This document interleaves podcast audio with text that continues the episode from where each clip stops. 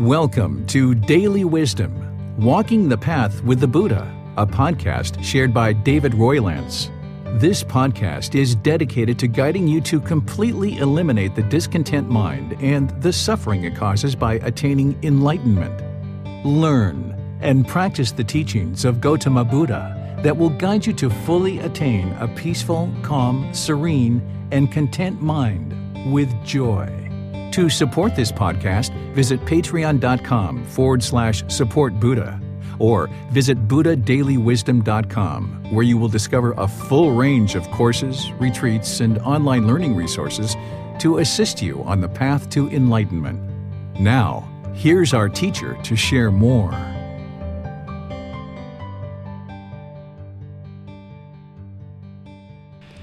Sawadee. Hello and welcome to Daily Wisdom Walking the Path with the Buddha.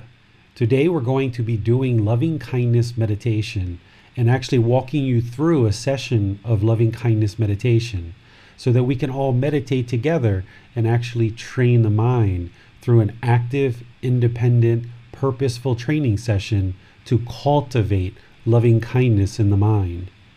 Loving kindness is active goodwill towards all beings without judgment.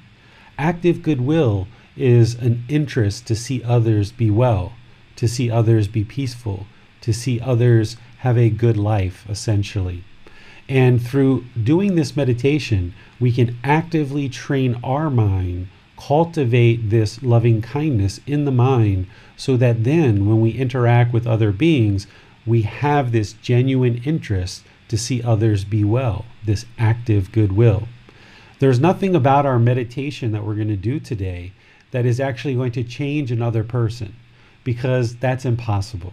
The only thing we can do in our practice of Gautama Buddha's teachings is learn and practice the teachings to change our mind. That's what this whole practice centers on is changing our mind, improving the quality of our mind, purification of our mind. And by doing that, what you'll notice is that your life will gradually improve because the condition of the mind is gradually improving. So, because of this natural law of karma, or cause and effect, or action and result, by us cultivating in the mind this active goodwill towards all beings without judgment and practicing that in daily life, then what we will notice is that others around us will also tend to practice in the same way. So, in your current life, if you've been frustrated or irritated or hostile or unkind to people around you in your life, your personal life, your professional life, then you've essentially conditioned the mind of these people that that's the way you are. You are frustrated, irritated, annoyed, unkind, disrespectful, perhaps, if that's the way you've been to certain people. And because of that, people are going to be the same way towards you. So, by changing your mind through learning and practicing the teachings of Gautama Buddha, you will effectively start treating other people more peacefully, more kindly, more loving. And through that, through those intentions, speech, and actions, and doing that over an extended period of time, more and more people will look at you and treat you and interact with you as a loving, kind, compassionate, generous person because those are the type of qualities that you are practicing. So, we're going to do that in our meditation session today.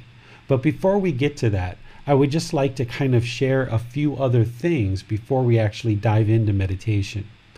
Let's talk about why we're actually interested in cultivating this loving kindness in the mind and why it's important to practice loving kindness in daily life. Gautama Buddha discovered multiple problems about the human mind, why it's unenlightened, why we don't experience this enlightened mental state where the mind is peaceful, calm, serene, and content with joy permanently. As the Buddha, he attained this mental state on his own and discovered all these teachings that are needed in order to attain this mental state for all beings. But people who are not yet enlightened are kind of experiencing significant problems in the mind. And he summarized this into kind of three poisons or three unwholesome roots or three fires. He calls these craving, anger, and ignorance or unknowing of true reality, also referred to as greed, hatred, and delusion or unknowing of true reality. So far, in the recent couple of weeks, we've been talking about the Four Noble Truths because it relates to this first poison or this first unwholesome root of craving. It explains to us that craving, desire, attachment is going to lead to a discontent mind. What craving, desire, and attachment is, is it's a mental longing with a strong eagerness. When the mind has a tendency to hold on and hold on, or want or expect certain things. If the mind has this outward searching for satisfaction and gratification, always looking for more and more and more, the mind is going to be discontent because it has this longing with a strong eagerness. And the only way to eliminate this is to eliminate the craving, desire, attachment that exists in the mind. And we tend to, in the unenlightened state, have these various cravings, desire, attachment for multiple things. We might crave a new car, or a new job, or a certain income, or a relationship, or clothing, or shoes, or even our ego, or a certain amount of friends. There's all these various cravings that the mind goes through. We even have expectations for ourselves of things that we expect to do, or we have expectations for our friends or our children or our life partners. And all of this expectations, this wanting, is just craving, desire, attachment. And when we don't get these things fulfilled, then the mind becomes discontent. We experience sadness, anger, frustration, irritation, annoyance, guilt, shame, fears, boredom, loneliness, shyness. And if it's a pleasant thing, then once we acquire, say, a new income, then the mind gets very happy and excited and elated. All of these discontent feelings are coming from the mind's mental longing with a strong eagerness. And in the Four Noble Truths, Gautama Buddha explains to us by eliminating this outward seeking for satisfaction that we can actually attain a content mind, the enlightened mind. And he lays out an entire path called the Eightfold Path, which helps us to train the mind towards this enlightened mental state and ultimately attain it. So, breathing mindfulness meditation and practicing generosity are the two antidotes to this poison or unwholesome root of craving. And that's something that we cover in this group learning program throughout the entire program. However, today, what we're going to be doing is doing loving kindness meditation, which helps us to eradicate this second poison or this second unwholesome root, which is anger or hatred, also referred to as ill will. This is where the mind has a tendency to kind of wall itself off. When we don't get the object of our affections, i.e., our craving, desire, attachments, when we don't get those, or if they're taken away from us, then the mind will oftentimes respond with hatred, anger, ill will, aggression, hostility, much like an animal Row, right? This is how the unenlightened mind works. And we tend to block people out of our life. We tend to push people away, thinking that that is what's going to cause and create contentedness in the mind. We think in the unenlightened state that the problem is everybody else. We blame everyone else for causing us to be angry. But through these teachings and understanding the Four Noble Truths, what you realize is that you are actually causing yourself to be discontent. You are causing all of those discontent feelings the anger, frustration, irritation, annoyance, guilt, shame, fears, happiness, excitement, elation, boredom, loneliness, shyness, resentment, jealousy. all of these feelings are being created by us. And when those feelings start to arise, we oftentimes will push people out of our life because of this hatred or anger or ill will, or some people call it aversion. And we think if we just block these people out of our life, then everything will be peaceful. And that's what we really need because they're the problem. But what you realize through these teachings is that actually it's your own mind that is the problem. What an enlightened person is going to be able to do is interact and be very loving and very kind and compassionate with all beings. They're not going to push people out of their life because they're not going to experience those hateful feelings or that anger. They understand that by having relationships with other people, this interconnectivity that we have, it's actually very helpful in life to have relationships with other people. So, part of our practice here with Gautama Buddha's teachings is to eradicate this second poison, this second unwholesome root of hatred, anger, ill will. And the antidote that he gives us for that is loving kindness meditation and practicing loving kindness in daily life. Well, how could we practice loving kindness in daily life if we haven't cultivated it for our own mind? And that's why we practice loving kindness meditation. By practicing to cultivate this in meditation, where you're cultivating and bringing in the wholesome quality of active goodwill towards all beings without judgment, then in daily life, we can practice that. Whether it's the cashier at the store, the gas station attendant, the government worker, whether it's our teachers, our bosses, our coworkers, whether these people are doing things that we feel are pleasing us or not, then we still need to practice this active goodwill towards all beings, loving kindness. Because, see, it's really easy to have loving kindness for people who are agreeable to us our friends, our family, people who we like, people who get along with us, people who we feel agree with our opinions. But it's when somebody disagrees, the disagreeable, who we tend to, in the unenlightened state, push away because we don't want those people around because they don't agree with us. They're disagreeable to us. But what an enlightened mind is going to do is whether somebody is agreeable or disagreeable to you, you can still practice this active goodwill towards all beings without judgment. And that's what we're going to do in today's meditation is cultivate this and then we can apply it in daily life.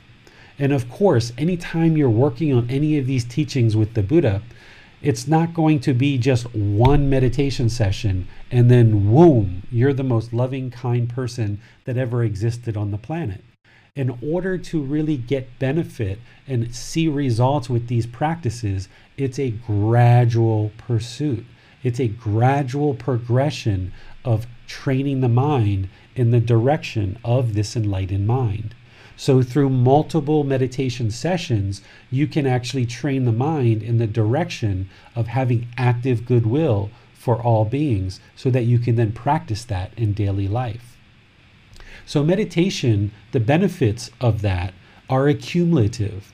So, whether you're meditating for 5, 10, 15 minutes, 30 minutes, an hour, that one session is great but you need to actually develop a meditation practice where you're meditating consistently and being dedicated to this practice over an extended period of time. And by doing that, you will see that there's this gradual, slow change in the mind, this gradual progression to enlightenment. One of the biggest myths about Gautama Buddha's life is that he sat under a tree, he meditated, and instantly became enlightened. This isn't what he explains in his teachings at all. What he explains is this gradual progression, this gradual training of the mind towards enlightenment. So I call this a life practice because we need to develop a life practice of learning and practicing the teachings of Gautama Buddha so that then you can implement them in daily life.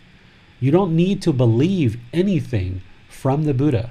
You don't need to believe anything from me.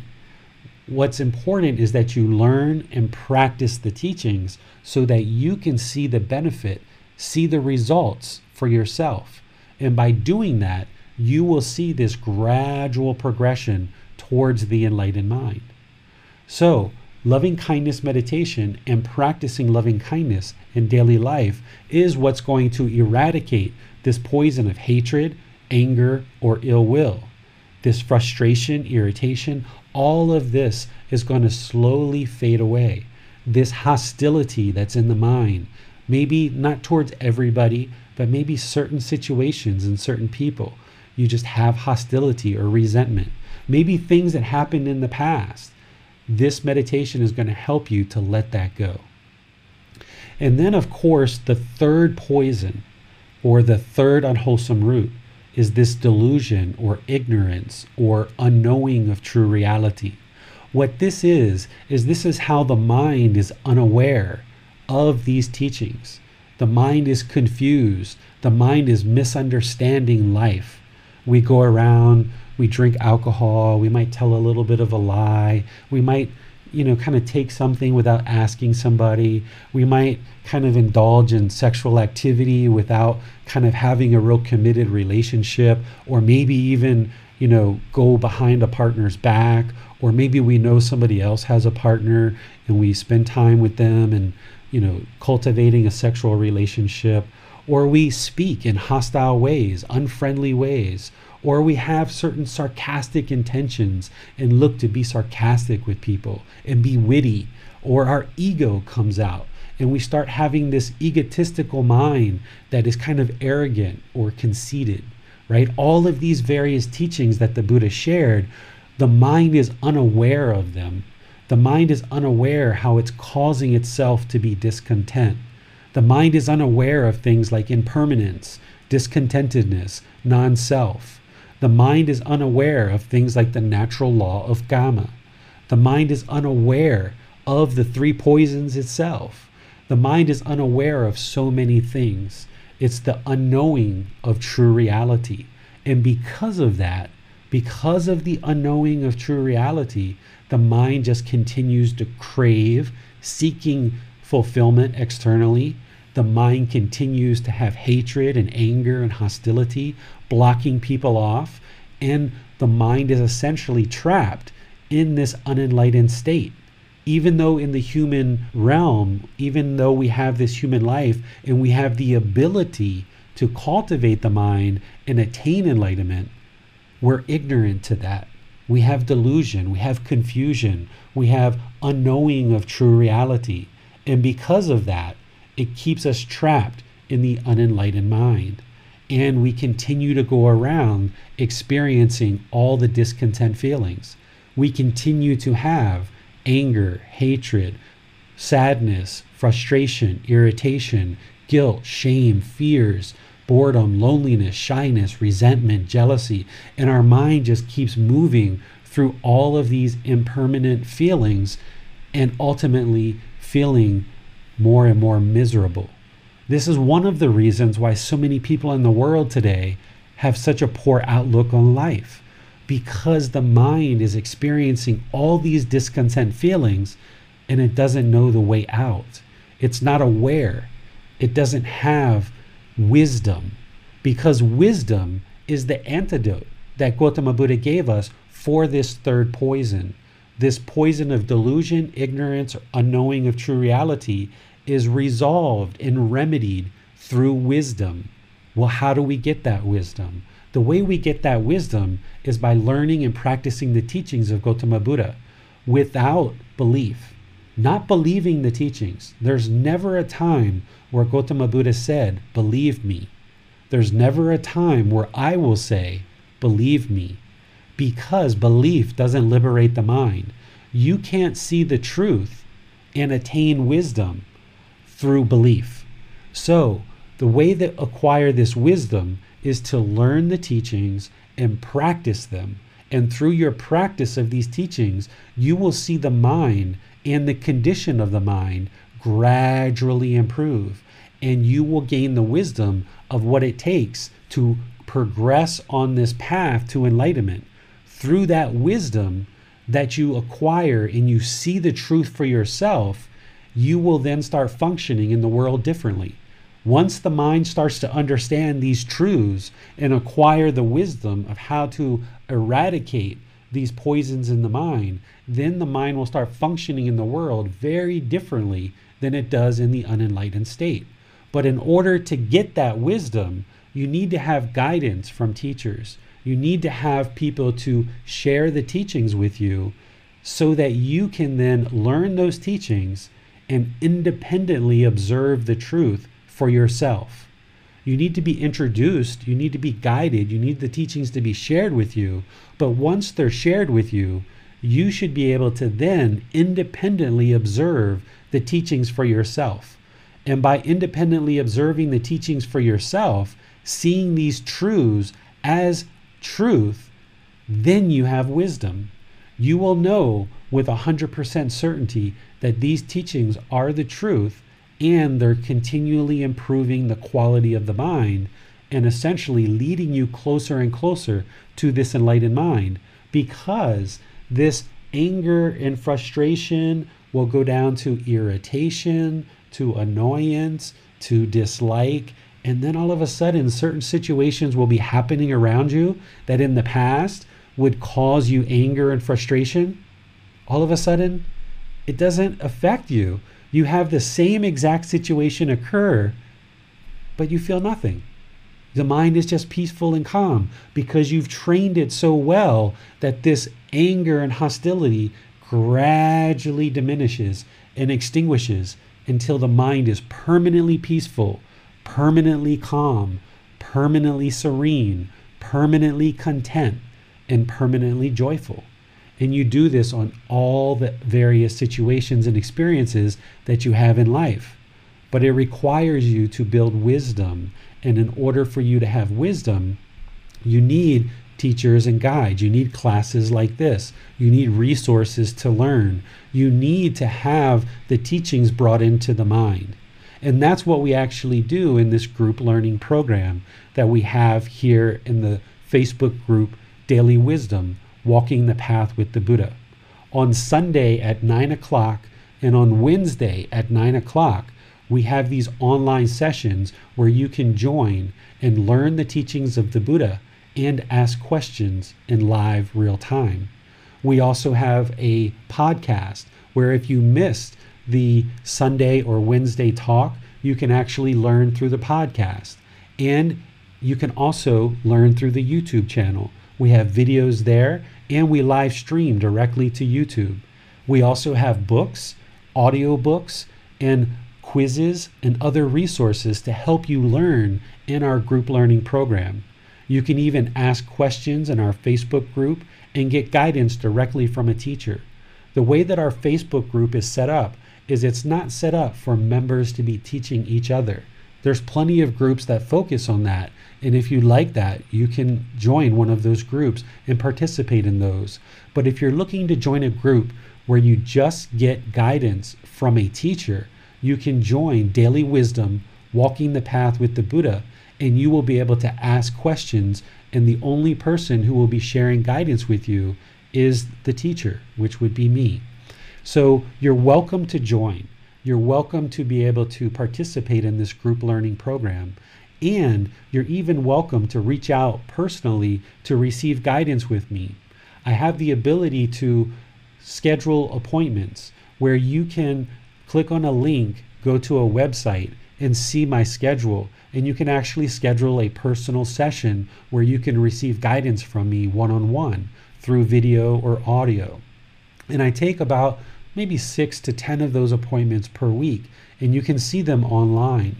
So, all of these resources are being shared with you, and all of this opportunity is available for you to be able to learn and practice the teachings so that you can eradicate craving, anger, and ignorance or unknowing of true reality.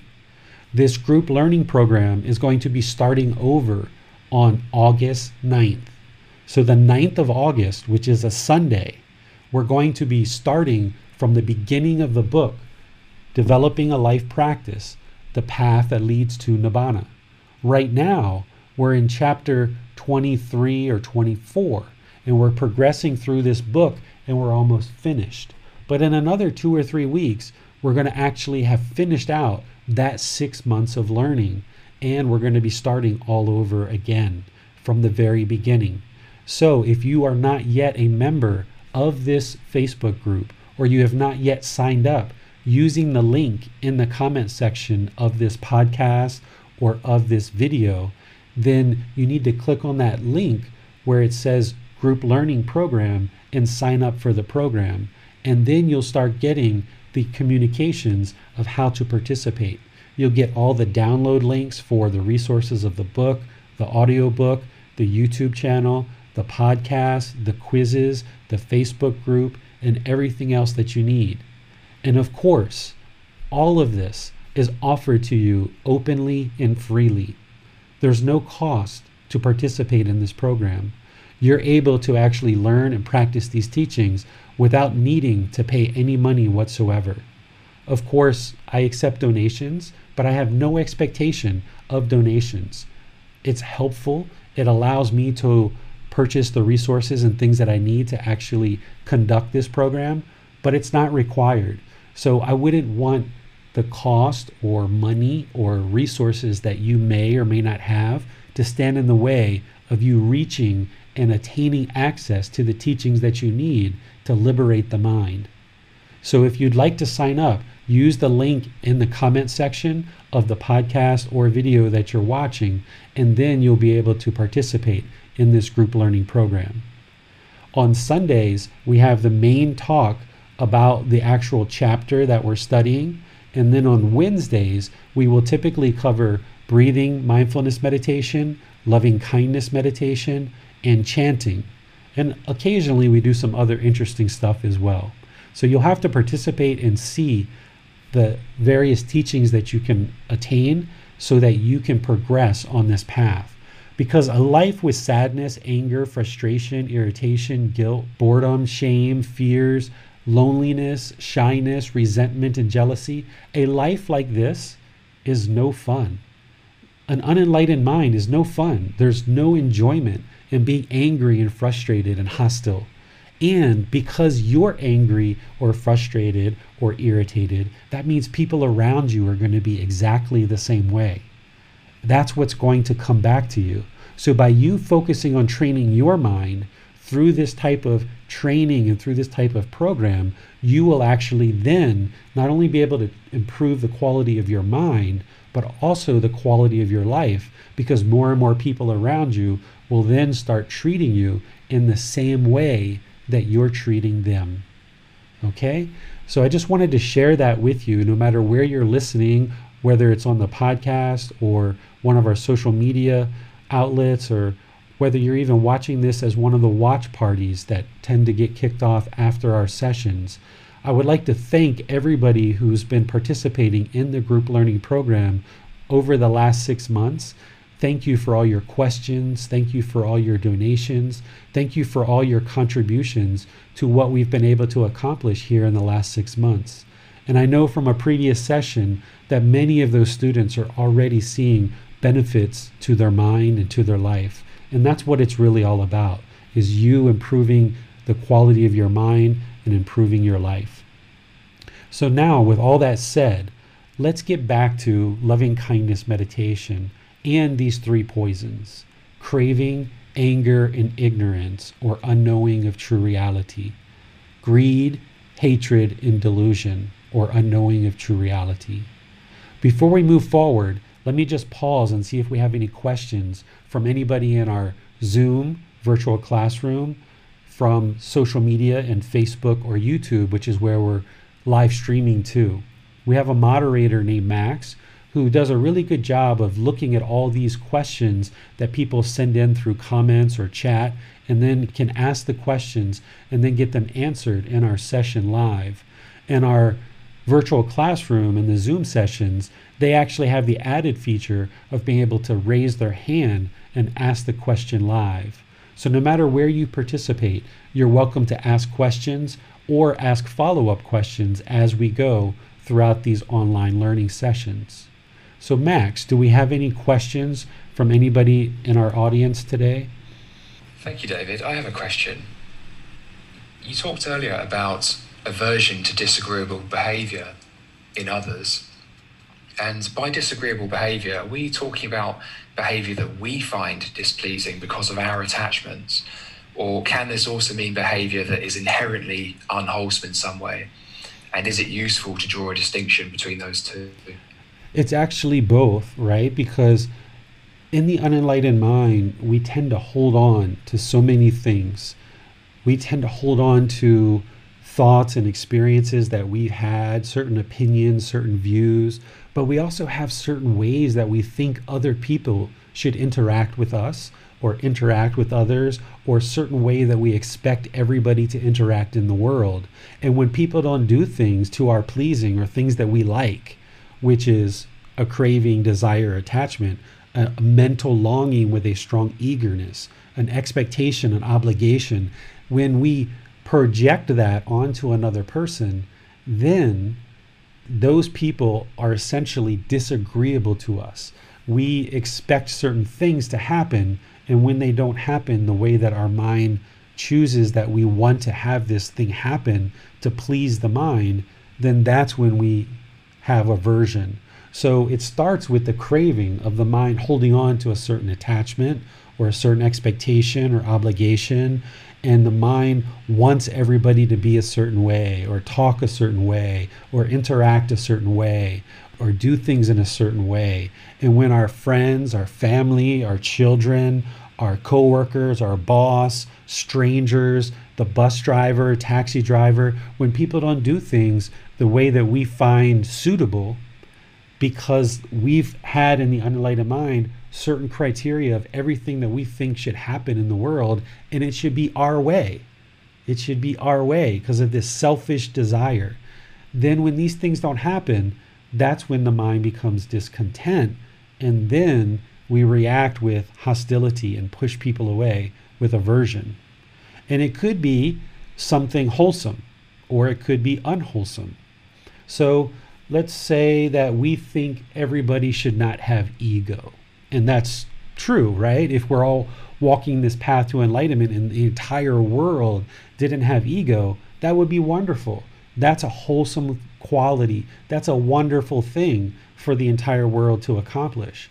However, if you go around or if we go around in the unenlightened mind and expect that everyone's going to not have ego, when we see ego, the mind's going to be frustrated. It's going to be irritated. Why does everyone have to have ego? Oh, the, the world's horrible. The world's miserable. Oh, why, why is there so much ego in the world? So even though it's a wholesome thing, a wholesome quality that it would be great for the world to aspire to, that's not where the world is right now. So if the mind holds on and expects this condition, then the mind's going to be discontent when it interacts with somebody with ego.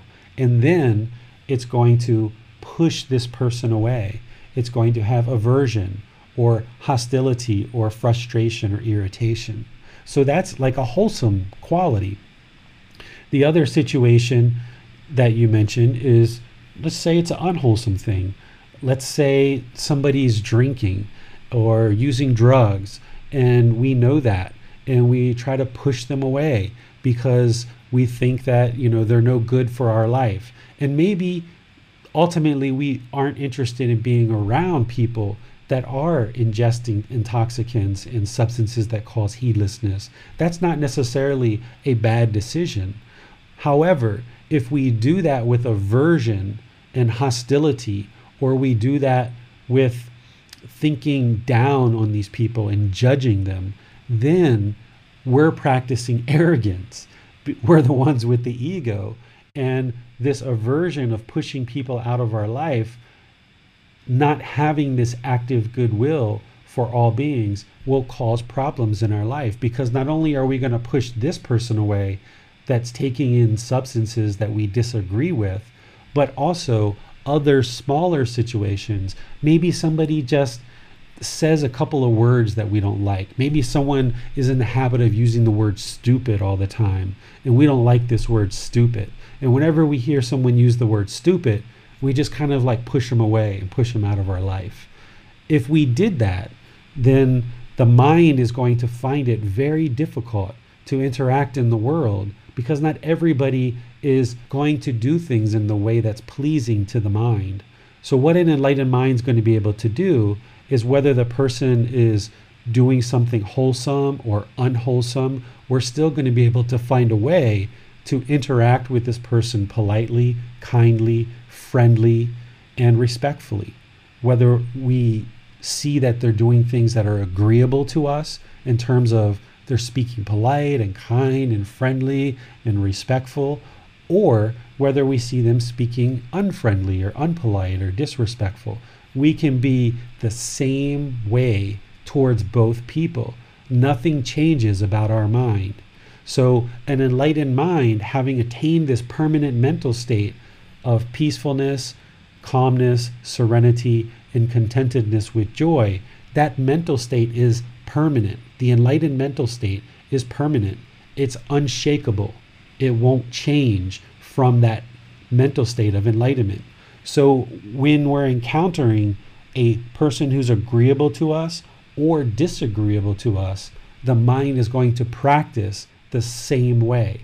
There's still going to be loving kindness or active goodwill towards all beings without judgment in both situations because the enlightened mind has already transcended all this craving, anger, and ignorance. It's already eradicated all that from the mind so it can treat both people the same way because it's operating through the mind, which has attained this permanent mental state, which is practicing this Eightfold Path all the time.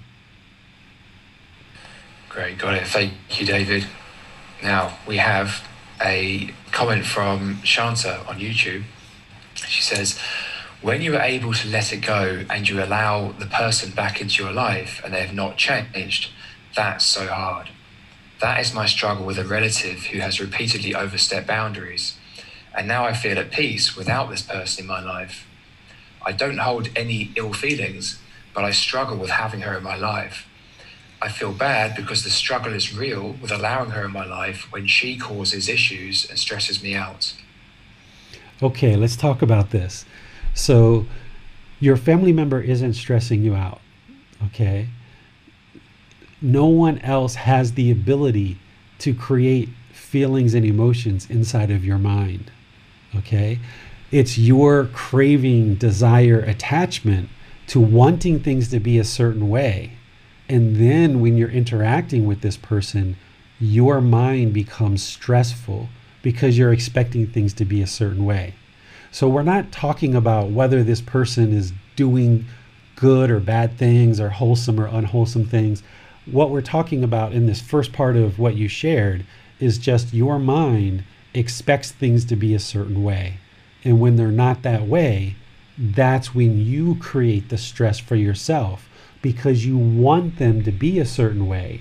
That want or that expectation is the craving, desire, attachment. That's the mental longing with a strong eagerness. And when things aren't that way, your mind can't be peaceful. It's stressed. It feels stressed because it's not this way. So if you eliminate this, then what you'll realize is that you'll be able to more easily be around all people no matter what they do. But you're not there yet. You've just started practicing these teachings in the last week and a half. So you're still learning, you're still practicing.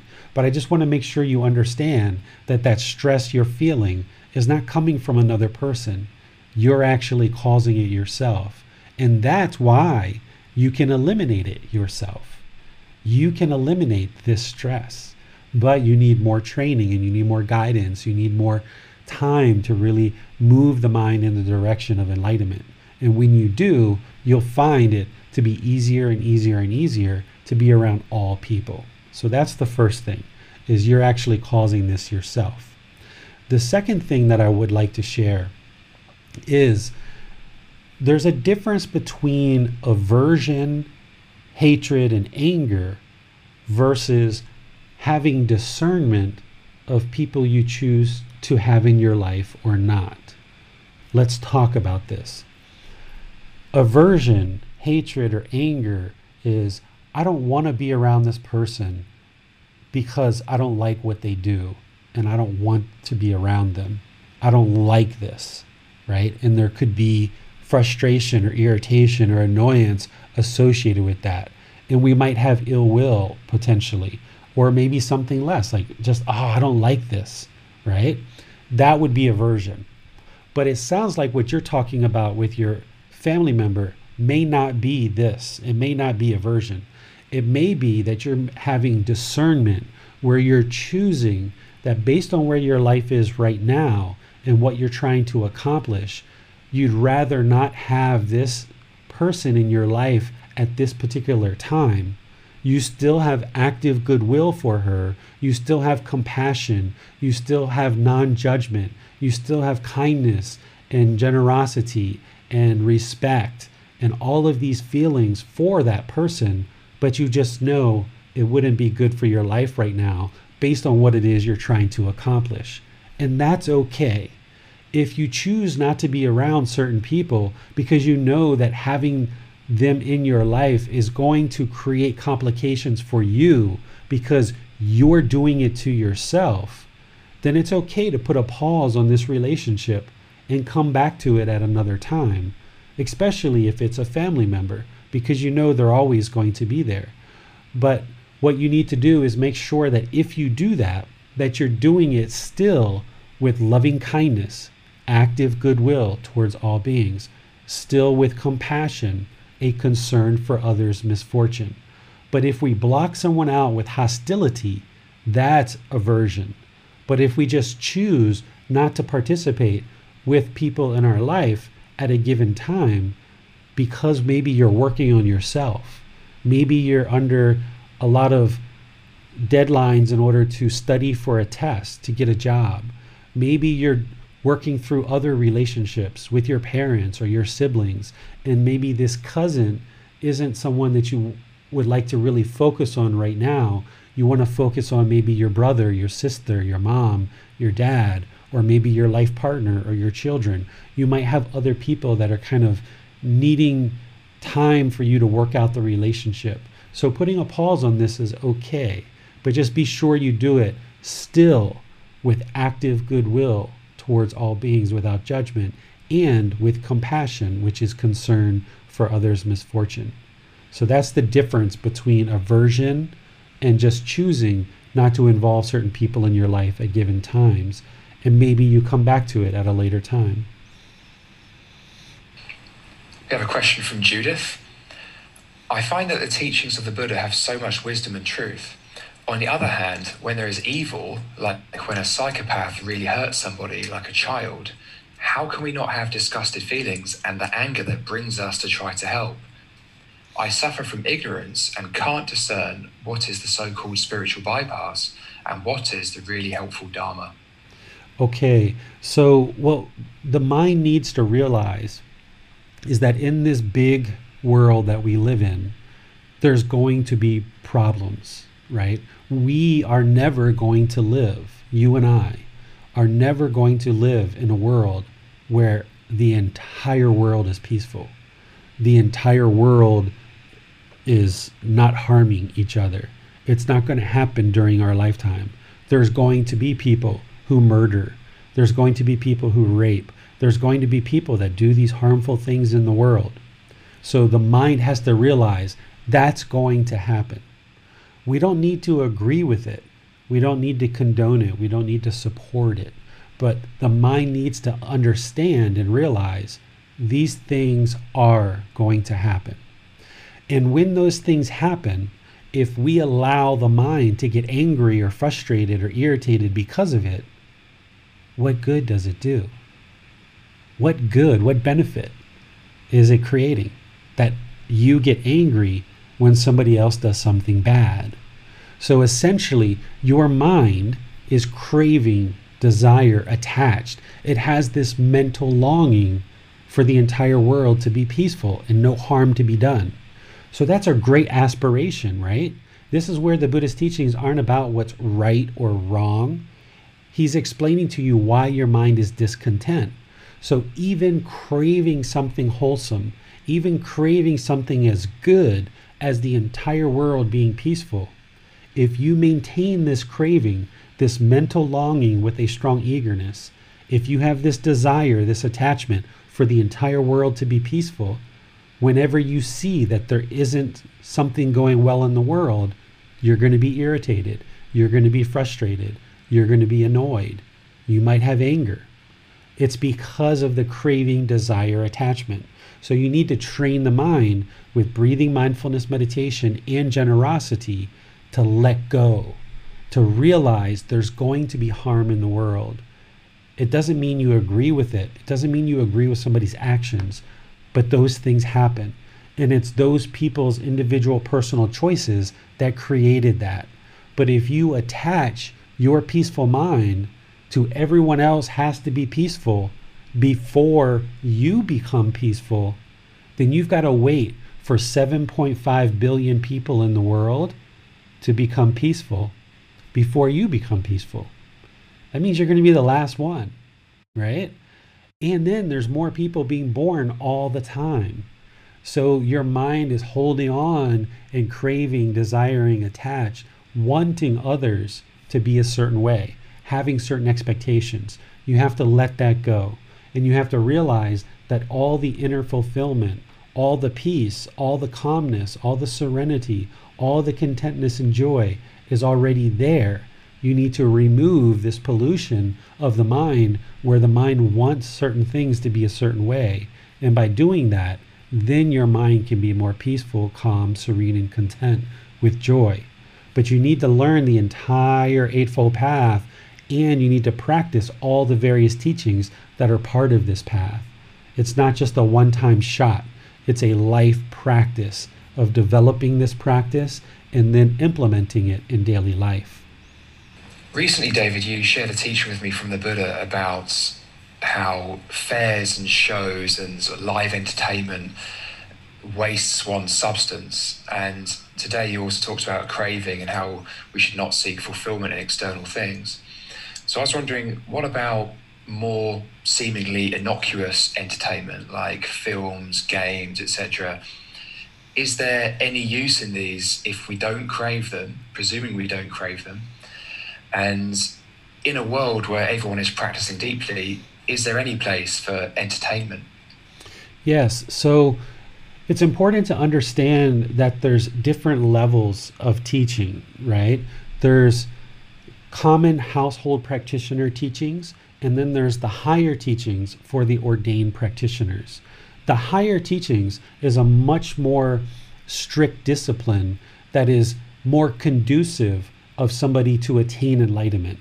Going through the ordained path is more conducive to enlightenment because there's a really strict discipline there that if you choose to go in that direction that you will shut down a lot of the opportunities for the mind to have craving or for the mind to sway in one direction or another so things like entertainment or fairs or games, certain things like this, the ordained practitioners didn't participate in and they shouldn't participate in because they're on a real strict discipline to train the mind towards this middle way of enlightenment. And what happens with entertainment, with music, with fairs, and all of these things is they're designed to create emotion. They're designed to create feelings.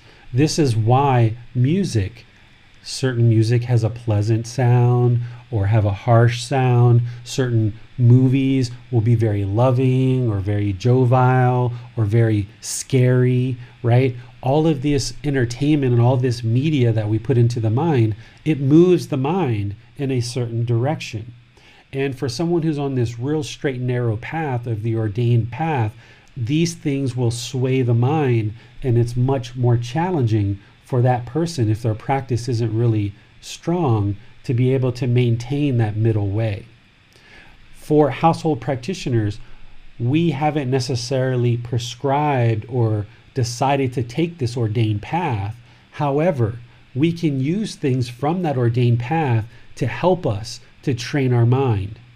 And some things with entertainment and things that you can think about is when you listen to music, you're going to see your mind is going to move in certain direction. Or if you watch certain movies, you're going to see your mind is going to move in a certain direction. These things aren't bad. It's not wrong to take in this content. But what you have to understand is you really need to develop a really strong, stable practice in which to ensure that the mind is more and more stable so that when you take in this content, you can bring the mind back to the middle. For someone who is maybe on this path and really wants to get serious with it for maybe three months, six months, or a year, or what have you, you might choose to eliminate those things from your practice. You might choose to stop listening to the news. You might choose to stop watching movies or watch them very rarely. You might choose to only listen to instrumental music with have a very calming sound or something like this. And you can do that. And what will happen is you will develop right mindfulness, which is the seventh step on the Eightfold Path. Mindfulness is awareness of mind. You will develop right mindfulness much better, eliminating those things from the mind. And maybe you decide to eliminate those for a period of time and then slowly bring them back into your life. Because there's so many people out there that get angry and frustrated when they see the news. There's so many people that have challenges when they watch certain movies and it might make you cry or you might get upset or frustrated or angry over certain things. And if you're trying to sort out this emotion in the mind and these feelings, and the mind just keeps swaying back and forth due to all this content that's coming into the mind, then you're going to find it harder and harder to get to this middle way and really stay on top of it. So, one thing you might choose to do is either eliminate it or significantly reduce it so that you can see the mind more clearly and stick to this middle way. The other thing that can happen is remember one of the discontent feelings is boredom or loneliness. We can sometimes really indulge in media if there's boredom or there's loneliness and we don't see the boredom, we don't see the loneliness, we don't eradicate that ignorance or delusion, we just indulge in another craving. We just go to crave movies or music or sex or something else. All of these things in moderation can be fine for your life. However, if you're ignoring those feelings that are arising, the boredom or loneliness, and you're just lashing out and grasping on to the next craving, then you're essentially losing the opportunity to see what's causing the boredom or see what's causing the loneliness and eradicate that. Train the mind to eradicate that. So, by completely eliminating or reducing this media input, you'll more clearly be able to see the pure mind that will be unaffected and uninfluenced by all this input into the mind. There was a period of time for about two and a half, three years, I stopped doing all Facebook. There was a period of time where I stopped watching the news for many, many years. There was a period of time where I stopped taking in this kind of content, and it creates a really good environment for you to learn and practice the teachings. Because we really spend in the unenlightened state, we spend a lot of time sometimes taking in this content and games and movies and all of these things when if we actually spent time to learn and practice the teachings which will have real lasting benefit we can do that for three months six months a year what have you and then being more firm and more stable with our mind with these practices, having a better developed life practice, we can slowly bring back in some of these other things like entertainment or gaming or going to a movie or going to a festival or a fair. Because remember, Gautama Buddha's words and his teachings, they're not rules, they're not obligations, they're not you must do this or else you are doomed right? He never taught that way. What he's doing is he's sharing guidance and he's saying, okay, if you would like to attain this enlightened mind, where it's peaceful, calm, serene, and content with joy permanently, here's the way to do that. And he's basically pointing the way. And then it's up to anyone who chooses to strive to attain that. And he's providing guidance of how to do that. Whether you choose to watch one movie a week or one movie a month or one movie every three months is totally up to you. If anyone ever shares all movies are bad or all games are bad, all fairs and festivals are bad, this is permanence. This is the mind looking at Gautama Buddha's teachings as rules. They're not rules, it's guidance. And if you look at it as guidance and you put together this life practice for yourself that is guiding your mind towards this enlightened mental state, then instead of somebody telling you what to do and you just checking off and following rules, you're looking at this guidance from Gautama Buddha that he gave to the ordained practitioners and he gave to the household practitioners, and you're choosing what to bring into your life when and if you choose to do it. Most people know that in order to attain enlightenment, the highest stage of enlightenment, as an arahant, we need to eliminate sexual contact. Even to attain the third stage of enlightenment, we need to eliminate sexual contact. Well, hearing that right from the beginning of the path, your mind might be like, no way, I'm not doing that. I'm not giving up sexual contact. And the beauty is, you don't have to, you're not required to. That's so far at the end of the path, you may choose not to actually do that now. You might be working on all these other things, like the three universal truths, the four noble truths, the Eightfold Path, which includes right view, right intention, right speech, right action, all of these other things. You might be working on your meditation practice, all of these other things. At some point in the future, as you work your way towards enlightenment, you can attain the first and second stage of enlightenment while still maintaining sexual contact. And you'll have a really good life in the first and second stage of enlightenment. But then at some point later in your life, you may choose or you may not to ultimately eliminate sexual contact. When or if you ever choose to do that is up to you. There's no judgment in these teachings. So it's each individual person's choice. It's our own individual life practice, it's our own individual journey. So even though there's these certain things that are on the path that we learn and we understand that are going to move the mind closer to enlightenment, when or if we choose to actually invoke those teachings is totally up to us. So, this whole aspect of entertainment, Max, and gaming and all of these things, someone may choose to be able to give that up right now and choose to do that and then bring it back later. Somebody may choose to just diminish it a little bit in order to kind of get a more even practice. And same thing with things like sex or other things that are part of this practice. But one thing that the Buddha definitely said is this practice is all about relinquishment. All about relinquishment, essentially giving things up.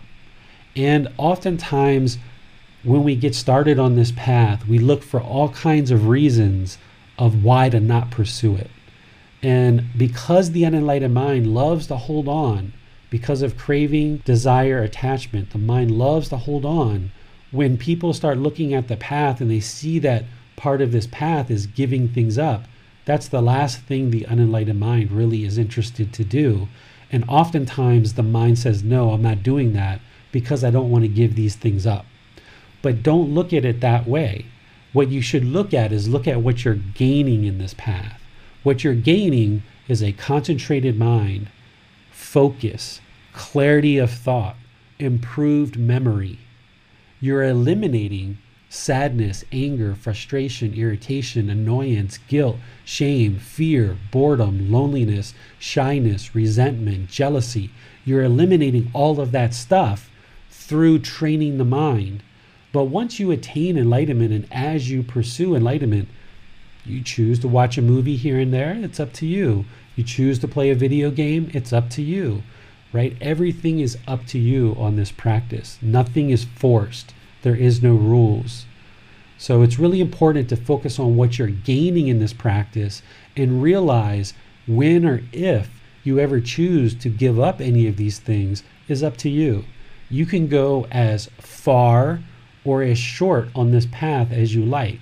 There's plenty of teachings that the Buddha shared that will benefit your life and improve the quality of your life. But what things you choose to incorporate into your life practice is up to you. The more that you learn and incorporate into your life, the more enlightened the mind will become. But that doesn't mean that you never watch a movie or you never listen to music. What you'll probably find is as the mind becomes more enlightened, you will naturally start to let go of these things without even making a conscious choice to do so. I very rarely, if ever, listen to music. Very rarely. And it wasn't a conscious choice. It's just the mind doesn't have that interest anymore. And it just happened to do that. And I used to love to listen to music all the time. And that was a certain craving that I had. And I listened to it a ton. But now at this point in my life, every once in a while I listen to some music, but not very frequently. And the same thing with movies or other things. And it's not that I even made a conscious decision to do so, it just kind of naturally happened on its own. It's the same thing that happens with our sex drive. It kind of naturally extinguishes as we age. So, a lot of these things, as you learn and practice this path, will just naturally fall away without much real issue of you letting it go because you don't have to rush and hurry up to get enlightened. Nobody should be hurrying up to get enlightened, right? So we should just take our time, pursue it as a goal or an objective or an interest. Yes, and many times you've reminded me to train gradually, that the mind responds well to gradual training. And I feel that if we try and cut any of these cravings off too quickly, we can actually create more trouble in the mind and then maybe go towards the aversion side of things. So, yeah, that's been very helpful advice to train the mind gradually. Absolutely. By saying the mind craves permanence, which is part of the way I teach the Four Noble Truths, essentially what we understand is the mind does not like impermanence, right? The mind doesn't like change, it just despises change. This is why when everybody went from working and having a normal life and doing whatever they were doing, when people started quarantining in the house, people started becoming bored or lonely or angry or frustrated or irritated because of that change. And now people have been inside for two, three, four months. When things start opening back up, people aren't going to like going outside because now the mind's gotten attached to being inside, right? The mind's not going to be so pleased maybe to go outside. This is the mind craving permanence. So the mind doesn't like impermanence. So if you try to do these real hard, fast stops of things, sometimes that can work. Like people will quit smoking or quit drugs or alcohol or things like that. And that can work sometimes. But oftentimes the best way is to just gradually ease the mind away from these attachments. When you identify certain craving, desire attachments that are creating discontent feelings, then identify what those attachments are and then gradually train the mind away from it. And it's going to be a much more comfortable situation. And if you need to take a particularly aggressive approach with certain things that you really want to get out of your life, like cigarettes or alcohol or drugs, then you can go for it. But don't be surprised if the mind reverts back or relapses, right? This is the craving gradually extinguishing. So if you are a smoker and you've been smoke free for two weeks and you go back to one cigarette, that's just the mind still having a bit of craving. Just jump right back on the bandwagon and now go four weeks without a cigarette. And if you happen to have one, okay, jump right back on. Now go six weeks, right? Or whether it's you're trying to eliminate sexual contact, or you're trying to eliminate caffeine, or you're trying to eliminate the news. Some people have told me they want to get the news out of their life. They don't want to watch the news anymore. Same thing. You might go two, three, four weeks without the news, and then the mind just would like to see it once and then you get right back on and you start to extinguish it again. This is the mind, how it gradually extinguishes all of these cravings that we have. And that's how craving, anger, and ignorance, or unknowing of true reality, that's how we extinguish them gradually. It's a gradual progression, it's a life practice. And that's why the meditation that we're going to do today is so important to gradually cultivate loving kindness or active goodwill in the mind so that we gradually eliminate anger, hatred, ill will. We have a question from Shital, and it's actually a follow up to Judith's earlier question mm-hmm. about experiencing anger at the evil in the world. So Shital asks, where is our responsibility then towards society? Well, you really have no responsibility to society whatsoever. It would be very kind, very generous, very thoughtful to help society. And you can do that. And all of us will do that, right? Because you can't exist in this world without providing some kind of benefit to the world, right? We all have some type of way of sustaining our life. We all have a certain livelihood. We all work and do something, right? Whether we work outside the home or we work inside the home, there's nobody that's just really, well, there's probably some people that just sit and do nothing all day long. There's probably some people somewhere, but ultimately, that's impermanent. We all need to contribute to society in some way. How we do that, when we do that, is totally up to us. But based on Judith's question of a psychopath causing harm to some innocent child, for example, we have little ability to change that person. We have really no ability to change them. We have the ability to influence them. And that's why there's these certain systems in place, right? If a psychopath, for example, harms a child, there's systems in place law enforcement, court systems, imprisonment, things like this to help this person see you're headed down the wrong path and there's harm here. You're causing harm, therefore, harm is coming to you. This is Karma. This is the natural law of Karma. It's right here, right now. But if we see on the news that somebody has harmed a little child, there's nothing that we can really do in that situation. The harm has already occurred. It's already happened. It's on the news, which means they're either looking for the individual or the individual's already in custody. For us to get angry or frustrated at that point, it doesn't help anything. If we want to help, if we're interested in helping, we need to find a way to contribute to society to benefit people so that those things don't happen. But the mind has to realize that some of those things are still going to happen in the world. There's just no way around it. Until the entire world is learning and practicing Gautama Buddha's teachings, where people are eliminating craving, anger, and ignorance, or unknowing of true reality, this world is going to have harm. It's only his teachings that teaches harmlessness and teaches it in such a clear and concise way that the entire world can liberate the mind through observing these truths and eliminating discontentedness of mind. And until then, which isn't going to be in our lifetime, there's going to be harm in the world. And we just need to find ways to contribute benefit to society and realize that we can't solve all the world's problems. We can only do our part. Sure, I would like to share these teachings throughout the entire world and so did Gautama Buddha. Gautama Buddha, he lived 2,500 years ago.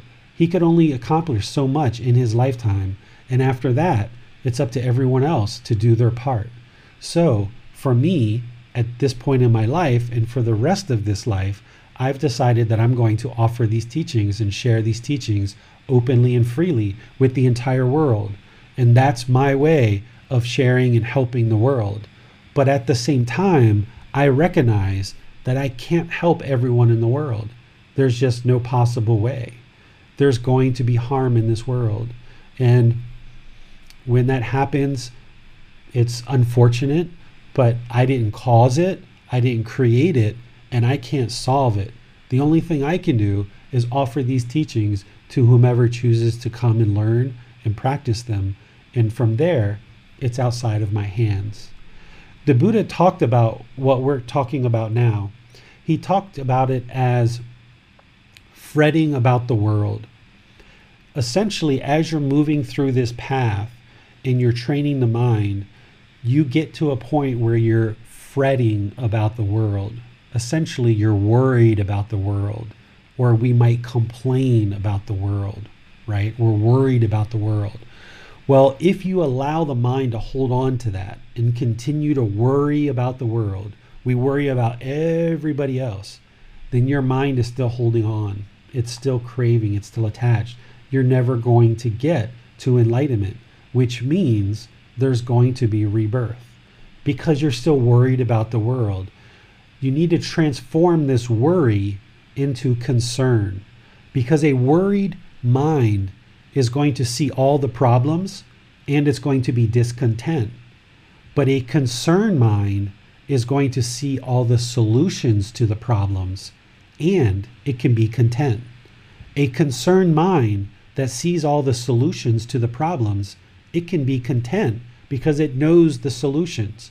Where a worried mind is just going to go around and worry and worry and worry and worry because there's so many problems and so many problems and so many problems.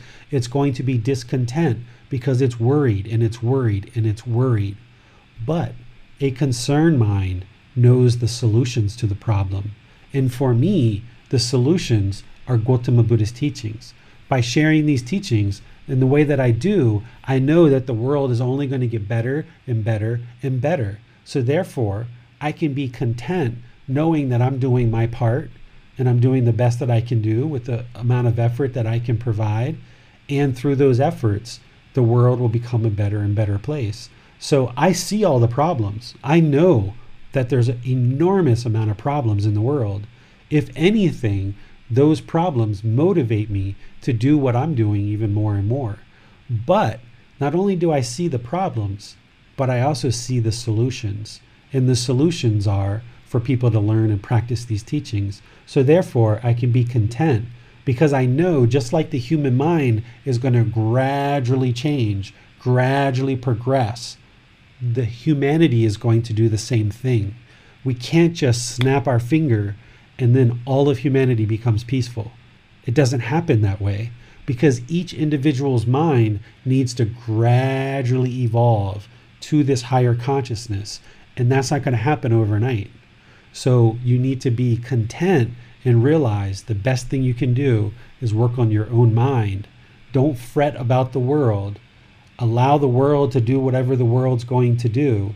The world will be just fine. It will sort itself out. But you need to work on your own salvation, your own mind, purifying your own mind, creating peacefulness, calmness, serenity, and contentness with joy. Don't attach your contentedness to what everyone else is doing in the world.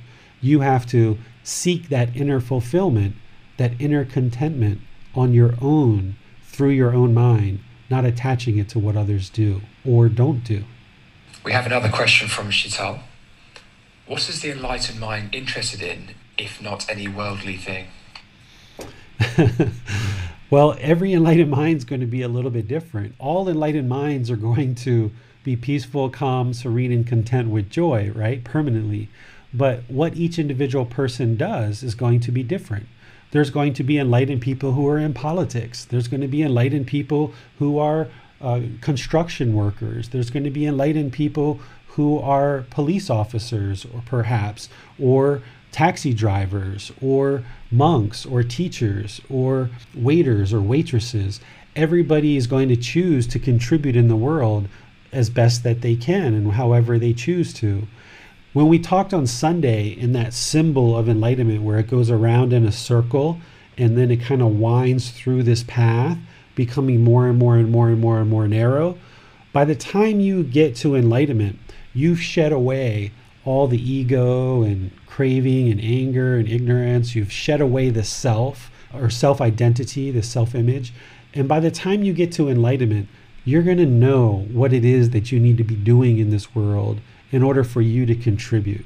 Because right now, Your decisions are all motivated by craving, anger, and ignorance or unknowing of true reality. Your mind is going around craving certain things based on your desires, based on what you think this self image, what you think the self needs. That's what you're craving and that's what you're doing. Or you're craving based on the expectations of the people around you. And that's why you're doing all the things that you're doing. All your decisions are being motivated out of craving, anger, and ignorance or unknowing of true reality, this self and this ego. So when you strip all this away and you strip away this layers of the onion and you get to the center, to the enlightened mind, it's going to be empty. And by that time, when you get to that enlightenment, as you progress to enlightenment, you're going to gradually figure out what's your place in this world and how you're going to contribute to the world.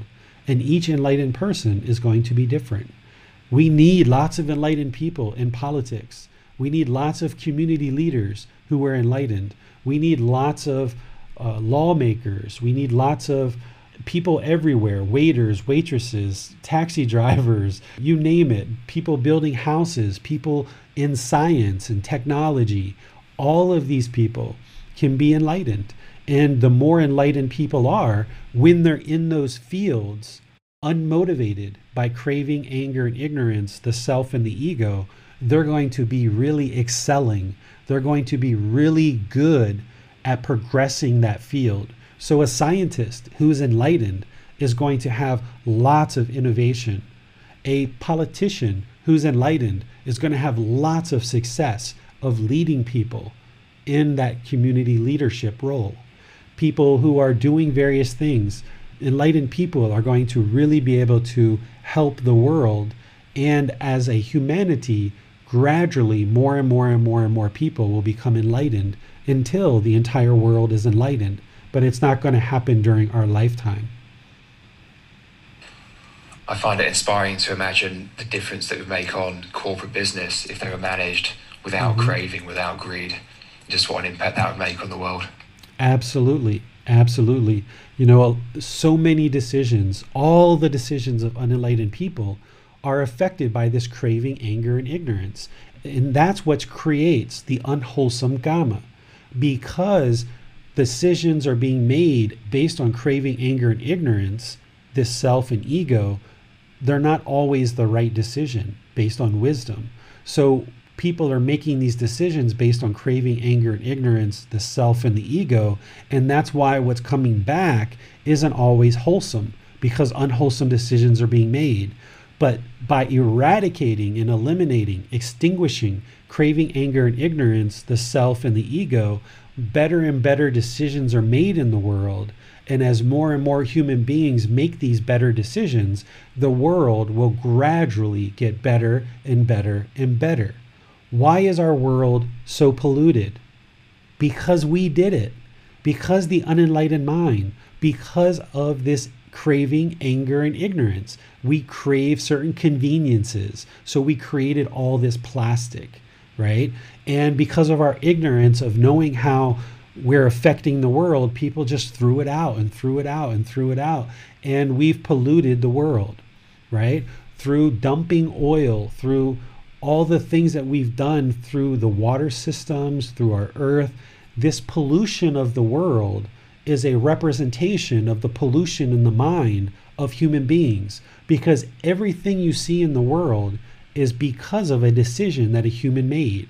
If you see a piece of trash on the floor or on the ground when you're outside, that's from a decision that a person made to do that, right? So the more that we eradicate craving, anger, and ignorance, the self and the ego from everybody's minds in the world, but each person has to choose to do that for themselves. We can't force people to do it.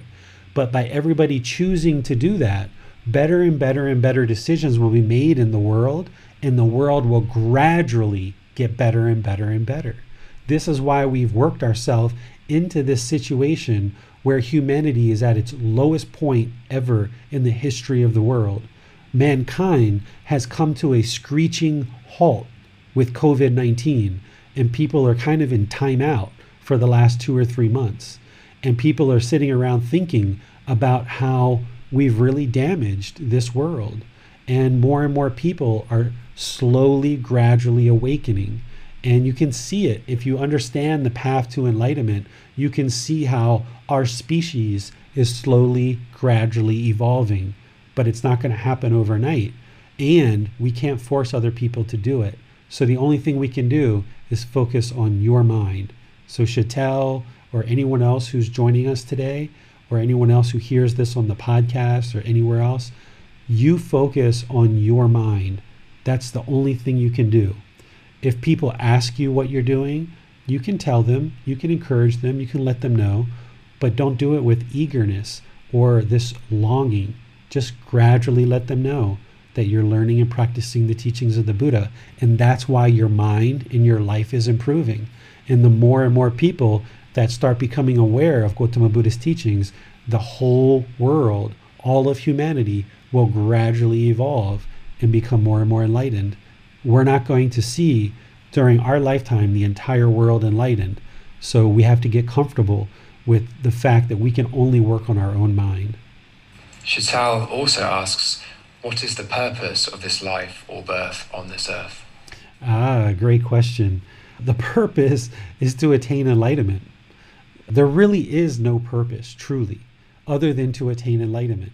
All the things that we do job, relationships, activities, hobbies, sporting events these are all modern things that we've created in order to occupy our time. In prehistoric times, when humans kind of first started evolving 5 million, 6 million years ago, all humans were interested in during that time was just existing peacefully, right? Just peacefully coexisting. Do I have food? Do I have warmth? Do I have something to keep the body comfortable? They were only interested in existing. Prehistoric humans weren't trying to figure out what's my importance, what's the significance of this life, what's the purpose of this life. It's only the modern ego that is choosing to try to figure out what is the real purpose here? Why are we really here? Well, the true answer to that question is there is no purpose. There is no purpose for us to be here other than to eliminate this cycle of rebirth. And the way that we do that is through enlightenment. By attaining enlightenment, we stop this constant cycle of rebirth that we've been on for eons and eons and eons and eons, being so many different animals and so many different beings in the past. The reason why you and I still exist is because we haven't eliminated craving, anger, and ignorance.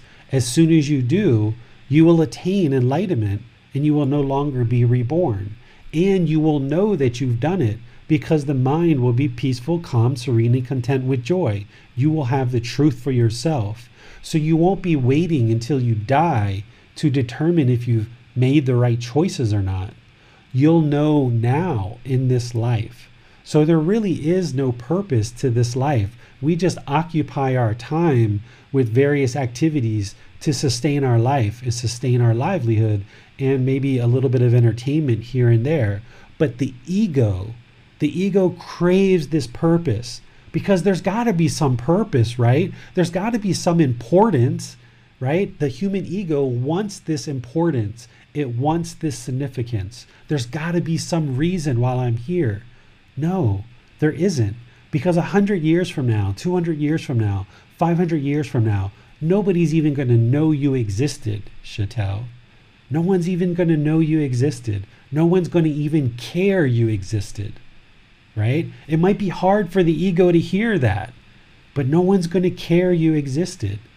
There's no purpose for you being here other than the fact that your mind is still holding on. And when you let go, then the more you let go and you train the mind to enlightenment, you'll stop existing.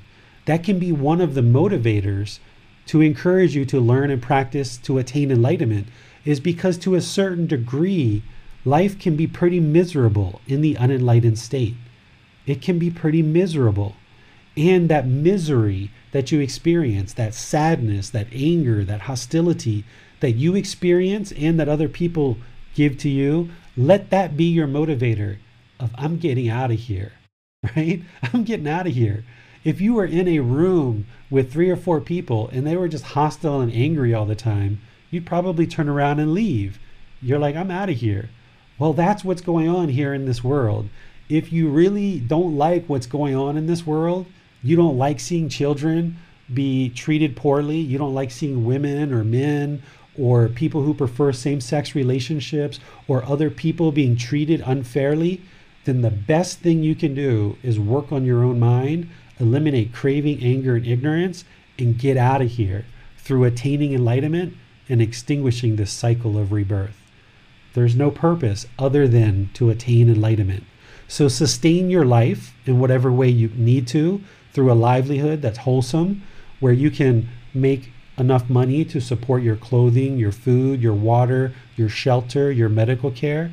But use your time to learn and practice these teachings so that you can get out of here. There's no reason to be here. We have a question from Pratik. He asks Does eating domestic meat and fish cause a violation of the first precept? Sometimes I come into conflict with my family regarding this eating fish which causes more suffering to me and my family. How to find the middle way? Okay, so I don't like to use the word violation because that makes it sound like these are rules, right? Eating meat absolutely creates unwholesome karma, okay? The first precept that you're talking about, the first guidance of the five precepts that the Buddha gave in order to help us to eliminate unwholesome things, this unwholesome karma, is to not kill, is to live compassionately, trembling for the welfare of all living beings. Okay? That's what he taught because he knew by killing other beings, it's going to cause harm in the world. And you can see that. COVID 19, it's causing harm in the world. You can see that the environment has been trashed by us producing animals and growing them and killing them and then ingesting them. You can see the harm that the physical body takes on more disease and ailments because of eating meat. The meat that we eat, or that some people eat, is injected with drugs, toxins, hormones, things like this. And even if it's not injected, it's still picking it up from the groundwater. So when someone eats meat, it's well known that it causes disease and illness in the body. People who eat just vegetarian or vegan, you will end up seeing that there's less disease in the human body because of it.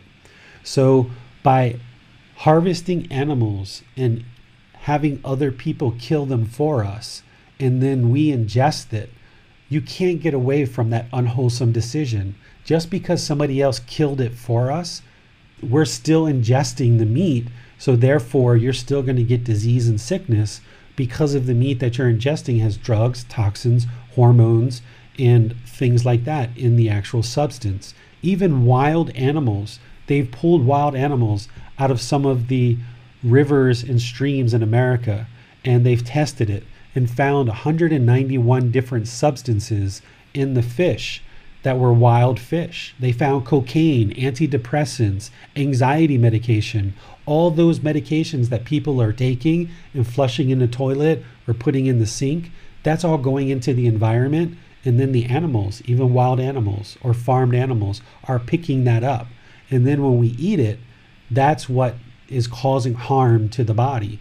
And when you eliminate meat from the body, from the food supply, this is your truth you will see that the mind becomes more clear, more concentrated, and more focused because you don't have those drugs, hormones, and toxins inside the mind. So it's not enough to just say killing animals breaks or violates a precept because people then look at it as a rule. The reason why the Buddha shared this precept is because of the harm that's going to come from it. So, what you need to do is show people the harm if they're interested without forcing them to understand it, is show them the harm harm to the environment, harm to the animals, and harm to your own physical body through ingesting the meat. So if we are killing animals, yes, we are not following the guidance of the first precept. We're also not following the guidance of the second precept. The second precept is only take what is given to you, await what is given, right? Don't steal, essentially. So by killing an animal, you're stealing its life. So there's two teachings that the Buddha gave that are not being practiced when we ingest meat. And then there's a third teaching that he shared where he talked about right livelihood. As part of the Eightfold Path, he gave five livelihoods that he said if we did these livelihoods, they would cause harm in the world. Therefore, harm is going to come to us. One of those livelihoods is to have a trade or business in living beings. And the second one is trade or business in meat. So by not practicing these teachings, it's causing harm in the world, and therefore harm is going to come to us. These are three key teachings that the Buddha shared. One is about killing and living compassionate, one is about stealing, and one is about livelihoods by not doing these, we are seeing the harm in the world. One of the things that the Buddha didn't do, which is kind of interesting, is he gave the teachings and he shared what we should and shouldn't do as terms of guidance, in terms of what's going to cause harm in the world, but he never explained all the harms that are going to come from it. He said it was going to cause harm. He didn't say what those harms are. And one of the interesting things about where we are in our time in history, 2,500 years later, is now we can look at his teachings from 2,500 years ago and we can see the harms from 2,500 years of not practicing those teachings, what those harms are. So we can actually see the harm where he might not have explained what the harm was. He just said, This will cause harm. But now we can see it. So if you look at the harms, you can share that oftentimes with people, and they may choose to change their practice and they may not. My wife and my son still eat meat. They eat less, but they eat meat. But I don't try to force them or push them or you know, I don't have an expectation that they have to switch to become vegan or vegetarian. They know and they support me in my practice, but they have a certain craving for meat and they have to extinguish it. And it's their practice. They have to find the right time of when or if they're ever going to do that. And that's their choice. By them eating meat, it's affecting them. I've shared it with them. They've talked and we've discussed it. It affects them, it affects the health of their body. But they have to experience that kamma. That's their choices. It doesn't affect me. That's their choice. That's their life practice. And if I went around being angry because they're not eating vegetarian and vegan, then my mind's not going to be peaceful, calm, serene, and content with joy. I have to let them be their own people. So you can share these things with people if they ask you, but if you try to push it on people, they're going to resist it and you're not going to be successful in helping them to see the truth. But if you want to see the truth, just stop eating meat gradually move away from it, and you'll see the body and the mind will become more healthy. We have a follow up from Judith. Do plants have a soul? I don't like that we are in a dimension in which species eat each other. What is the difference between eating meat, plants, or mushrooms at a spiritual level? Okay, so in order for there to be a living being, there needs to be three things there needs to be an egg, a sperm, and a consciousness. These three things need to come together in order for there to be a living being. If we're killing a living being, then there's going to be harm from that. So, animals and humans are living beings. There's an egg, a sperm, and a consciousness. Okay, if we kill animals or humans, there's going to be harm from that. Plants mushrooms, lemongrass, broccoli, lettuce, all these things, they're not living beings. They're plants. they don't have an egg, a sperm, and a consciousness. They don't have a mind. So we're not causing harm by eating plants. And that's what we need in order to sustain our life. So that's what we need to eat in order to replenish this body and build up its strength and give it energy. We have a question from Manal. She asks Teacher David, as silly as this sounds, yesterday I might have killed what looks like a giant cockroach. I was trying to move it out of the way under a cup, but I didn't realize it was immobile by the time I had released it. The reason why I bring this up is I feel guilt for disturbing the life it had. Guilt typically involves understanding this, but we might still continue doing things. On the topic of guilt, does it help or hinder? So, see, this is the karma, right? A lot of times people think that kamma or karma is this mystical, magical thing in the sky that is like a bank account that we add or subtract from. What karma is, is the result of our decisions. When we make good, wholesome decisions, good, wholesome things come back to us. When we make unwholesome decisions, unwholesome things come back to us. So, what Gautama Buddha's teachings do his Dhamma is essentially explaining these natural laws of existence that if you learn and practice these, that's why you can eliminate all these discontent feelings. So, where this guilt is coming in is because you know you killed something, and that's the karma that's coming back to you. But the reason why you're experiencing this guilt is because there's still craving, anger, and ignorance. So, let's give you a little bit more wisdom so that you can maybe eliminate this from the mind. You were not having the intention to kill this cockroach. It's something that just happened. In fact, you were trying to very politely and respectfully relocate it to another place, but it just happened to die as part of this. You didn't realize that you had killed it. So you didn't intentionally kill this being. So you should hopefully release that guilt that you didn't intentionally mean to kill this being. It just happened. Okay? The other thing to think about here is this is that being's karma. Okay? In the animal realm, they're constantly reborn over and over and over and over and over again. For that cockroach to be in the animal realm, that was its karma to be in the animal realm. And that was its karma to die. It can't attain enlightenment in the animal realm. It's going to have to be reborn multiple times until it eventually gets to a human birth to actually be able to attain enlightenment. Maybe it got to a human birth right after it died, you know, when you, you accidentally killed it. So perhaps it's moved into a human birth. Who knows? But regardless, as this was that being's karma, it was going to die at some point. You didn't intentionally kill it, it just happened to die as part of you trying to have loving kindness and compassion for this being.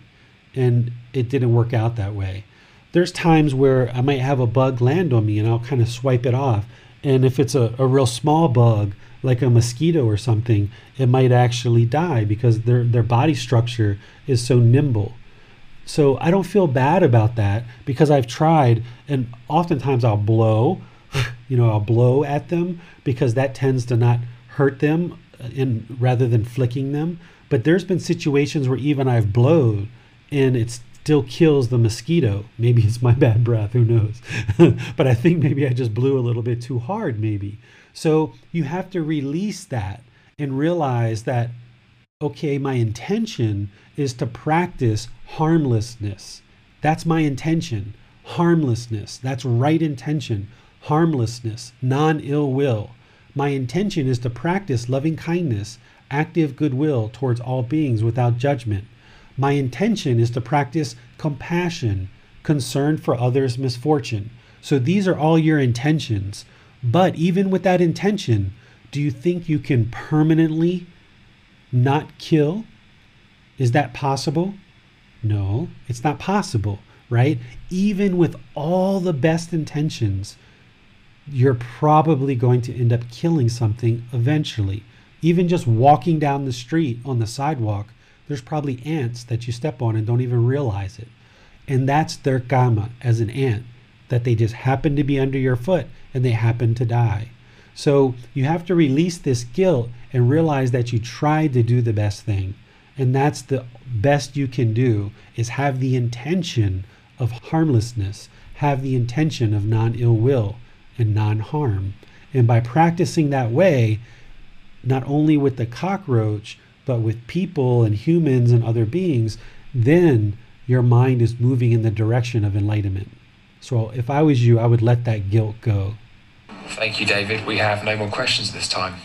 Yeah, and adding on there, right, the thing that's causing the guilt is not only the killing, but it's the craving that you want every being to be alive, right? You want to not kill. You have this expectation. That's the craving that's causing the discontent mind. So you have to realize that that's permanence. You can't not always kill. You can practice harmlessness, but occasionally you might inadvertently accidentally kill a being here or there. Okay? So, since we don't have any more questions, let's go to our meditation for today. Our meditation is loving kindness meditation. We're going to practice this in the way that we have before. You're going to take a position of either seated, standing, or lying, and you're going to focus the mind on the breath. We're going to do breathing mindfulness meditation for a period of time, and then we're going to move into loving kindness meditation. Our loving kindness meditation, the way that we do it is we're going to do affirmations. So after we do our breathing mindfulness meditation, I will provide guidance where I will say, May I be peaceful. And when you hear that, on the out breath, repeat it in your mind. May I be peaceful.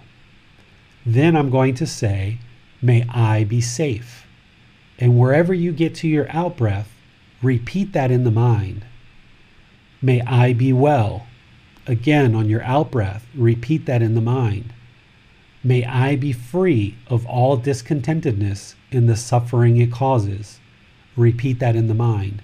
Because with loving kindness meditation, you always start with yourself. Because how could you have active goodwill without judgment towards others if you don't have it for yourself? This would be like a poor person trying to host a seminar of how to get rich in the next 10 years. Well, how can that poor person teach people how to get rich in 10 years if they haven't been able to acquire wealth themselves? So, how could we cultivate loving kindness in our mind for others if we don't first have it for ourselves. So when you do loving kindness meditation, always start with yourself, with I, okay? From there, we're going to make these rings, okay? And I don't ever know what the rings are before I actually create them. I just kind of create them as I go, starting with I and then moving out in an outward direction until eventually we get to the last ring where we say, May all beings be peaceful. May all beings be safe. May all beings be well. May all beings be free of all discontentedness in the suffering it causes. Because you don't want to leave anyone out. And remember, we're not praying, asking other beings to be loving and kind, right? We're not trying to influence others through our meditation. That's not how meditation works. Meditation is an active independent, purposeful training session where you're either eliminating certain things from the mind or you're cultivating certain things in the mind. Here, we're cultivating our mind to have active goodwill towards all beings without judgment. And by us changing our mind, then we interact with other beings differently. And because of kamma, then that's what comes back to us slowly over time. Okay, so I will create these rings as we go, and each time I do this, it's kind of different. It, it's never the same way.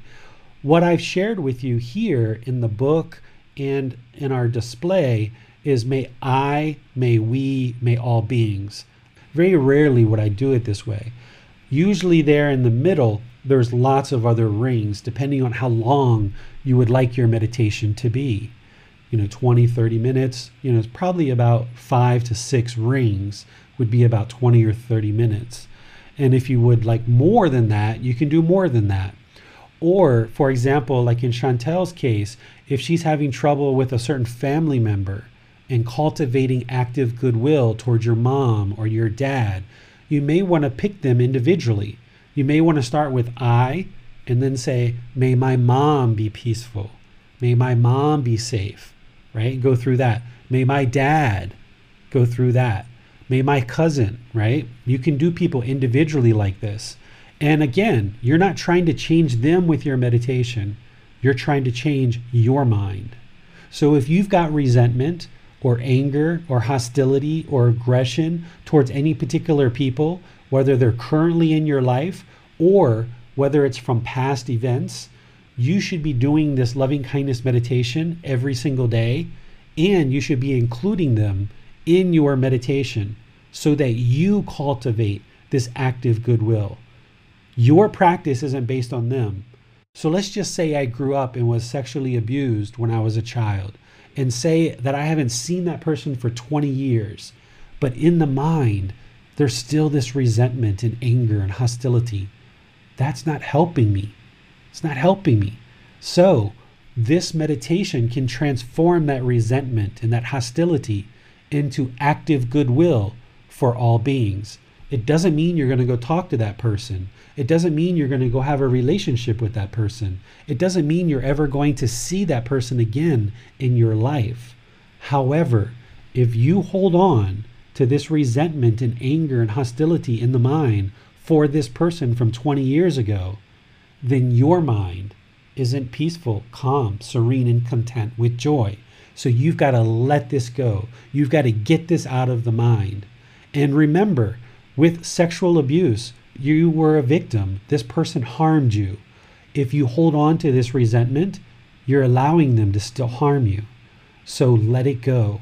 It doesn't serve any wholesome purpose to hold on to this. So, this is a meditation that can really help you to eliminate that.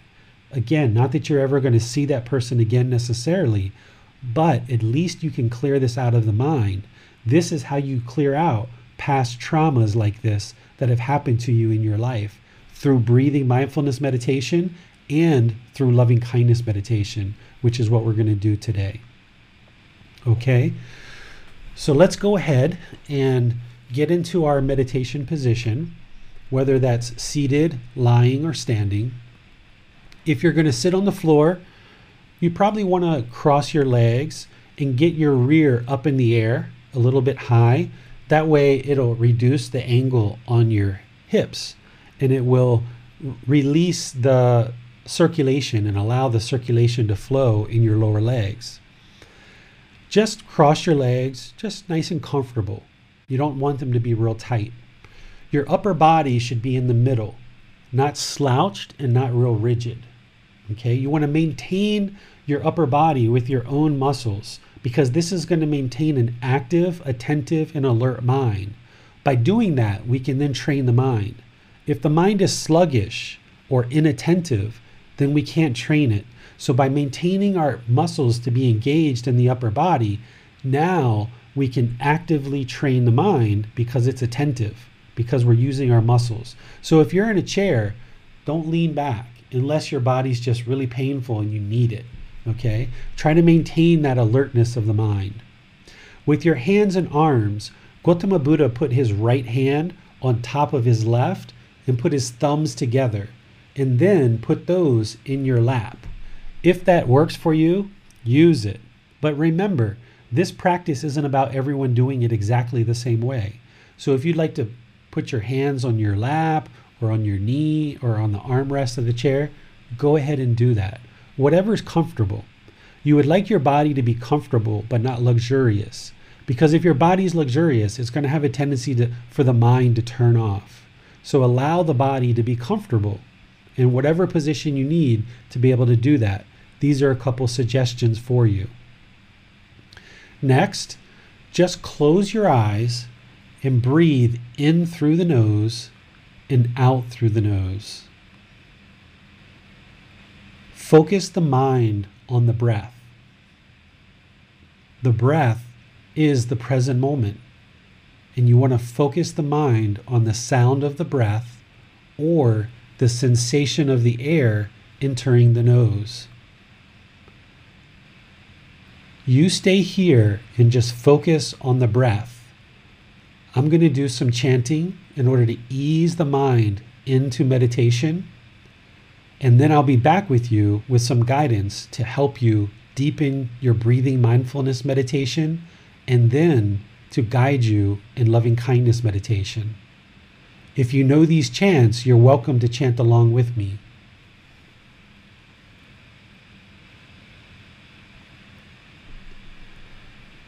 Arahang Sama Samhoto Bhagava พุตังมหากวันทังอภิวาเตมิ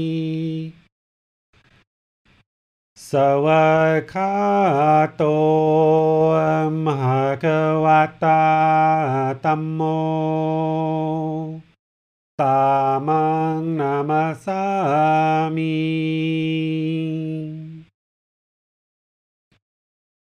สุปฏิปันโนมหะกวะโต สาวกสังโฆ สังฆนามามิ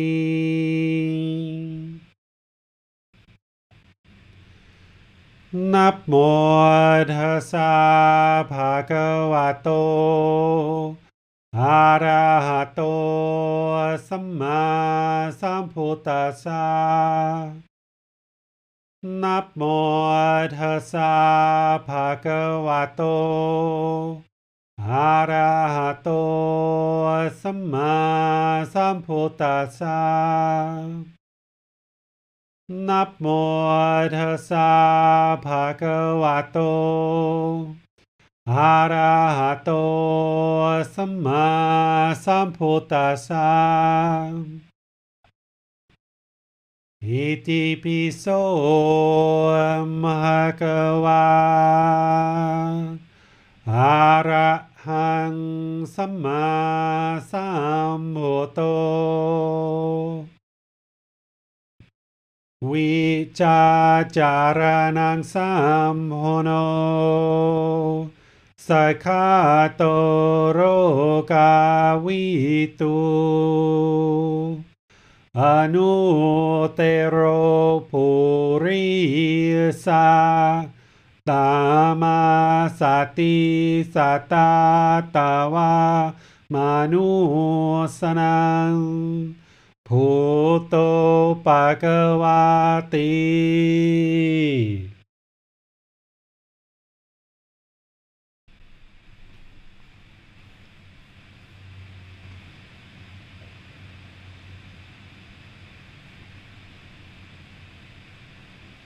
Okay, you should be breathing in through the nose and out through the nose. Fixing the mind on the breath, the sound of the breath, or the sensation of the air entering the nose over the skin. Fixing the mind on the breath, this is the present moment as the mind chooses to take you in the past or the future, just cut it off. Wherever you notice that, just cut it off, let it go, and bring the mind to the breath. If the mind has thoughts or ideas or perceptions, just let them go. Cut it off. Bring the mind to the breath. The breath is the present moment.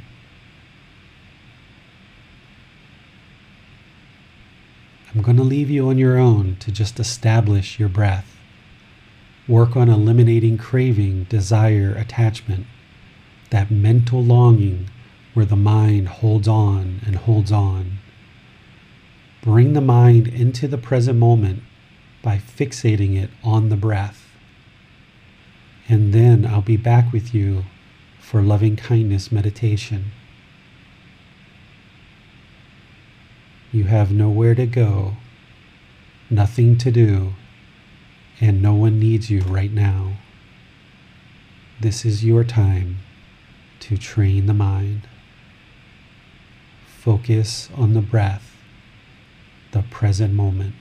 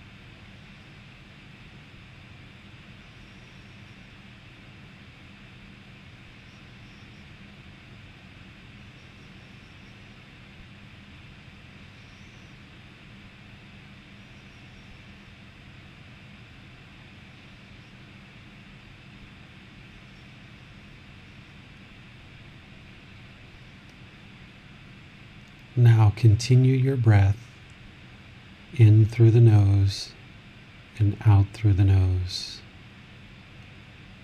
Continue to focus on the breath. But now add this affirmation each time you get to an out breath. Just say this affirmation in the mind to cultivate loving kindness active goodwill towards all beings.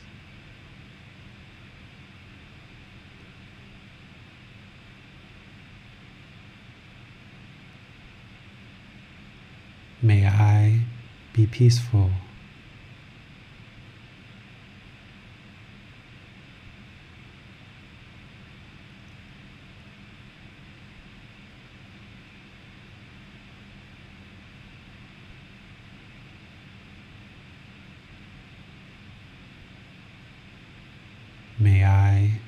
Be safe.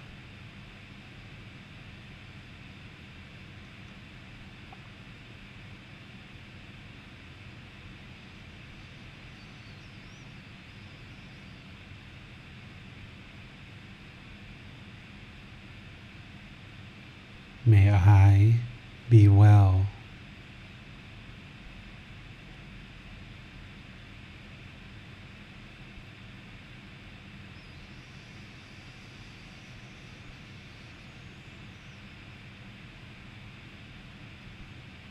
May I be free of all discontentedness and the suffering it causes.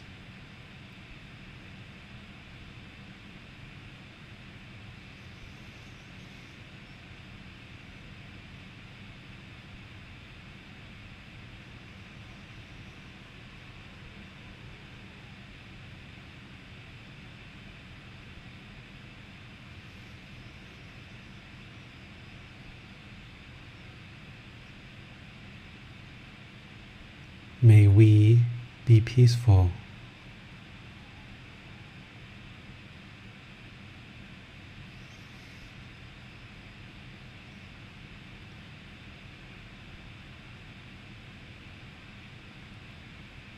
May we be safe.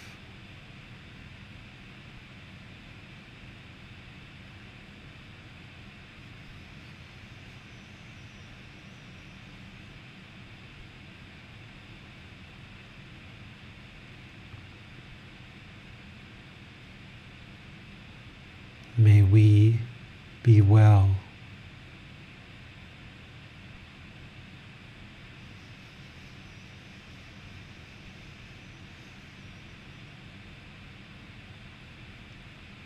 May we be free of all discontentedness and the suffering it causes.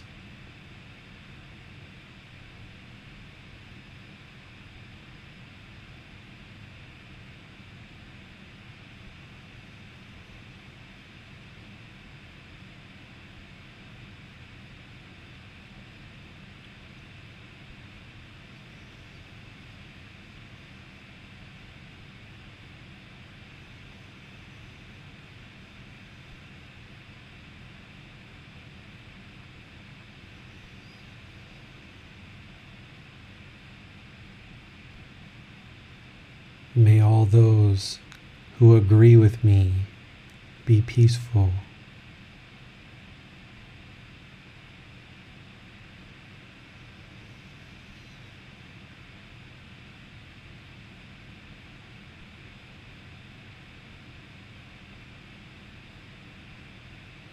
May they be safe.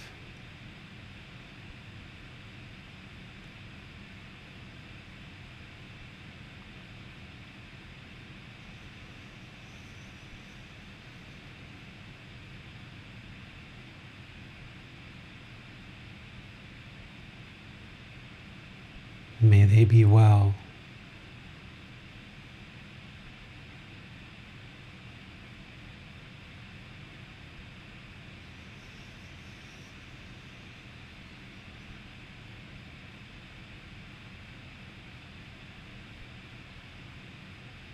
May they be free of all discontentedness and the suffering it causes.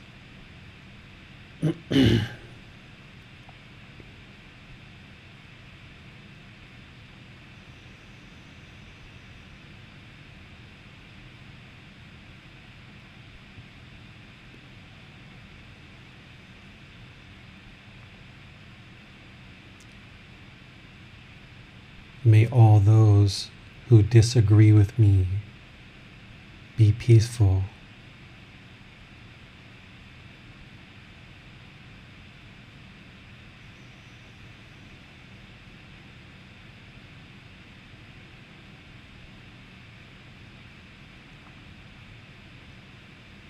May they be safe.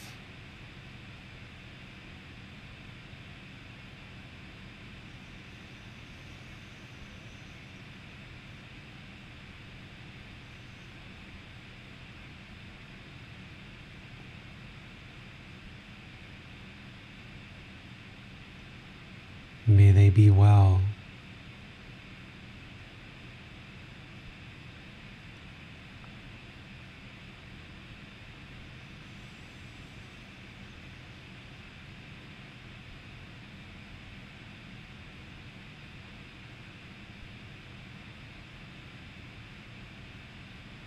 May they be free of all discontentedness and the suffering it causes.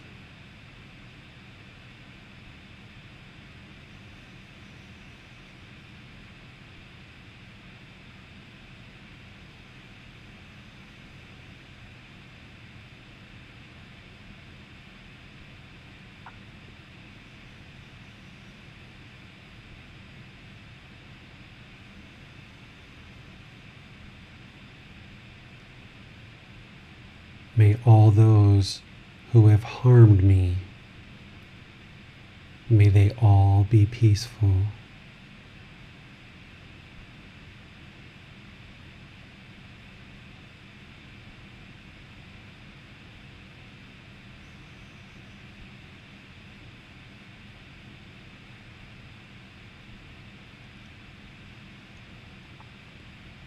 May they all be safe.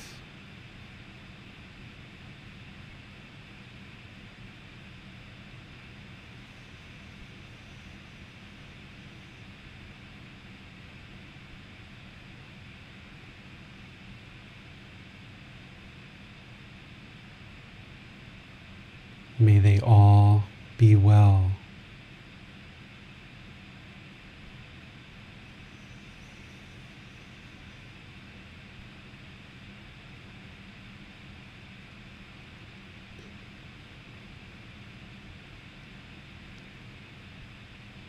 May they all be free of discontentedness in the suffering it causes.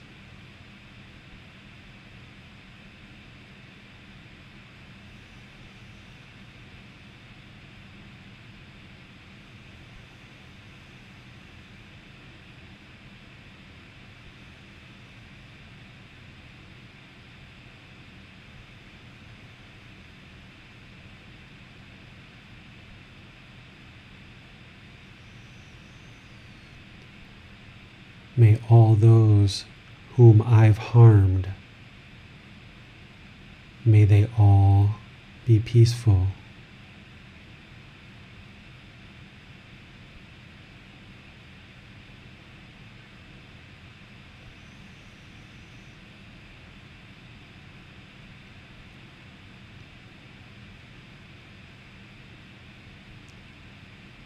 May they be safe.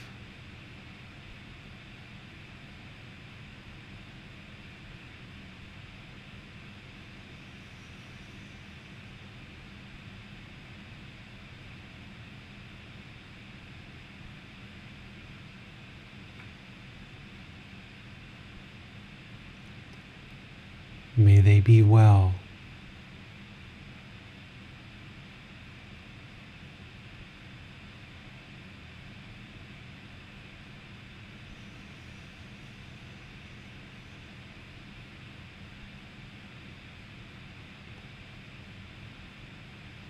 May they be free of all discontentedness and the suffering it causes.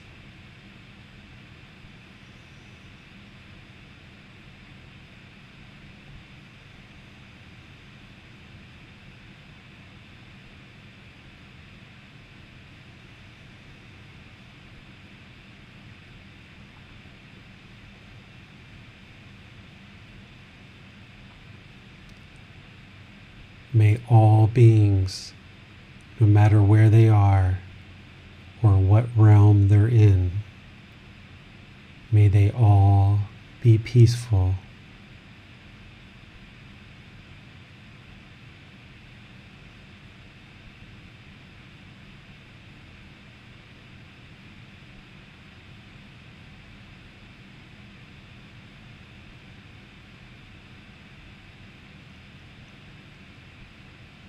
be safe.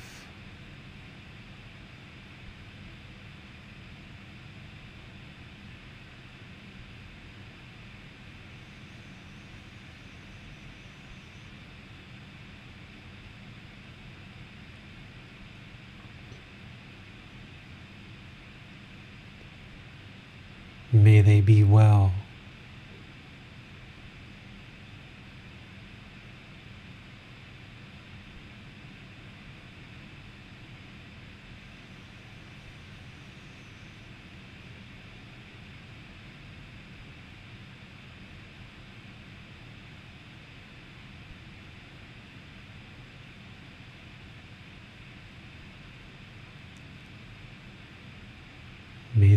Free of discontentedness and all the suffering it causes.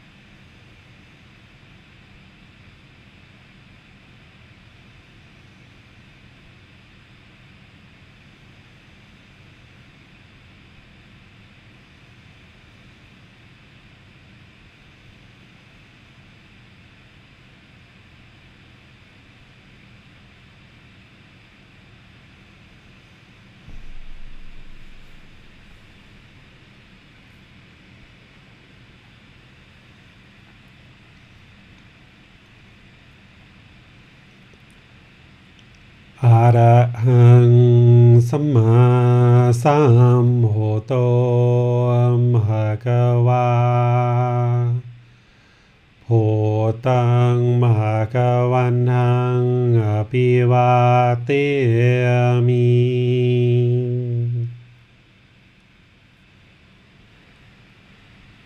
สวัคาโตมหากวตาตัมโม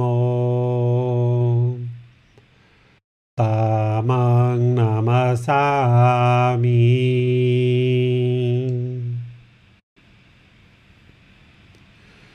Supatipano Makavato Savaka Sankho Sangang Namami.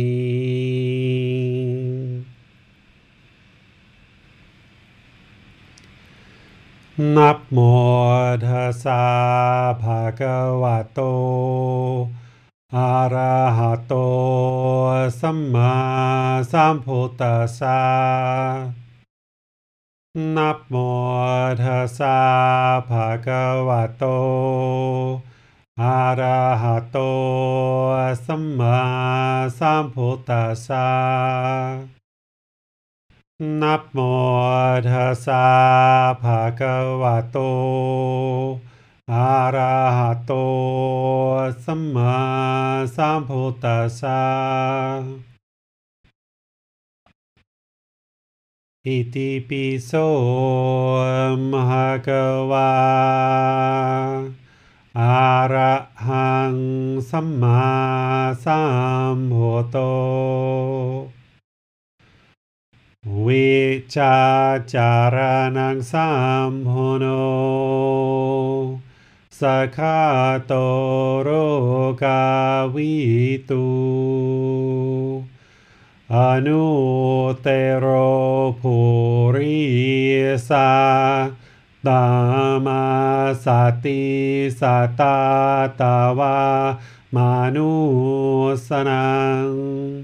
าสติสตาตาวามานุสนั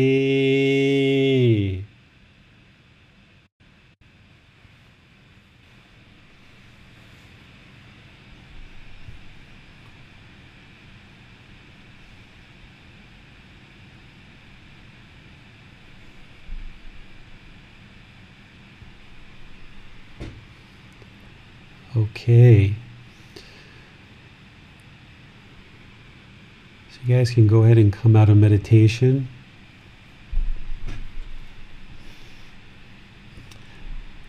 Remember that meditation is an accumulative benefit. You may receive benefit on a first session if this is the first time you've done this style of meditation, or you may notice it will take several sessions before the benefits really start to soak in. But it's important that you stick with the practice and you dedicate time each day to breathing mindfulness meditation and loving kindness meditation. All of these meditations, whether it's breathing mindfulness meditation or loving kindness meditation, is working to eliminate craving or hatred or anger. The wisdom is that you're learning these teachings and you're applying them in the practice to work on eliminating that delusion or ignorance or unknowing of true reality. So work with these meditations, but remember, your practice is a life practice. It's not just meditation. You can't meditate your way to enlightenment. It's not possible. You can't just meditate and get to enlightenment. But you also wouldn't be able to get to enlightenment without meditation. So you need an entire life practice. This is what the Eightfold Path is providing for you. So now that you've cultivated loving kindness in meditation, you need to practice it in daily life. And we practice that through our intentions, our speech, our actions, our livelihood. In the whole Eightfold Path, in the book that I share, Developing a Life Practice, The Path That Leads to Nibbana, you can learn the Eightfold Path and then gradually implement this into your life more and more so that your practice isn't just meditating, but it's also daily decisions that you make on a day to day basis. That's what's going to improve the quality of the mind and the quality of the life. But you really need to soak the teachings in to make it so that it's first nature, right? Right now, you're operating through this craving, anger, and ignorance but the more wisdom of these teachings that you bring into the mind and you soak it in, then you'll be able to make better and better decisions in your life. The Buddha never tells you in his teachings what decisions to make. He's just teaching you how to train the mind. You'll figure out the decisions in your life. You'll figure those out. Or if you need guidance and some suggestions, I'm willing to help you. But ultimately, I'll never make a decision for you. I'll just give you guidance in terms of the Buddhist teachings. And then you've got to figure out for your own self what decisions to make based on this wisdom of the teachings. One really key decision that you need to make is make the decision to learn and practice. You make that one decision and it will drastically improve your life. And then make the decision to meditate every day. If you can meditate every day, once, twice, three times a day, meditate. That's a second decision that you can really make to improve your life. And one decision after another, your life and the quality of your mind will just get better and better and better. Okay? Any questions on our meditation or anything we discussed today? It appears we have no questions at the moment. Okay. Then I will just wish you guys well. Have a wonderful day. Enjoy the rest of your day, whatever that ends up being. And remember, on Sunday, we're going to start with our talk on misunderstandings of Gautama Buddha's teachings. So we're in chapter 24 on Sunday at 9 o'clock. And we're going to go through some various misunderstandings that exist in the world around Gautama Buddha's teachings. We're going to talk about the three main branches of Buddhism and we're going to talk about misunderstandings within these branches, including within the Theravada tradition. Because even in the Theravada tradition that aims to keep the teachings as close to the lifetime of the Buddha as possible, which is the tradition of these teachings, even in this tradition, it's still been affected by impermanence. And there's things that are being practiced that aren't actually Gautama Buddha's teachings. So the more that you're aware of those, the more you can see them for yourself, the more you'll be able to see clearly what the path is to enlightenment. So it's important that you see this path very, very clearly so that you can walk the path with the Buddha and walk to this path of enlightenment. So I'll see you guys on Sunday at 9. Look forward to seeing you then. Have a very lovely day, and we'll see you next time. Sawadee krap. Thank you for listening to this podcast. To provide support for this podcast, visit patreon.com forward slash support Buddha. To access more teachings, visit buddhadailywisdom.com. There, you will discover a full range of courses, retreats, and online resources to assist you on the path to enlightenment. Remember to establish a daily, consistent meditation practice, along with learning and practicing these teachings. A well developed meditation practice is the foundation in which to train the mind to attain enlightenment.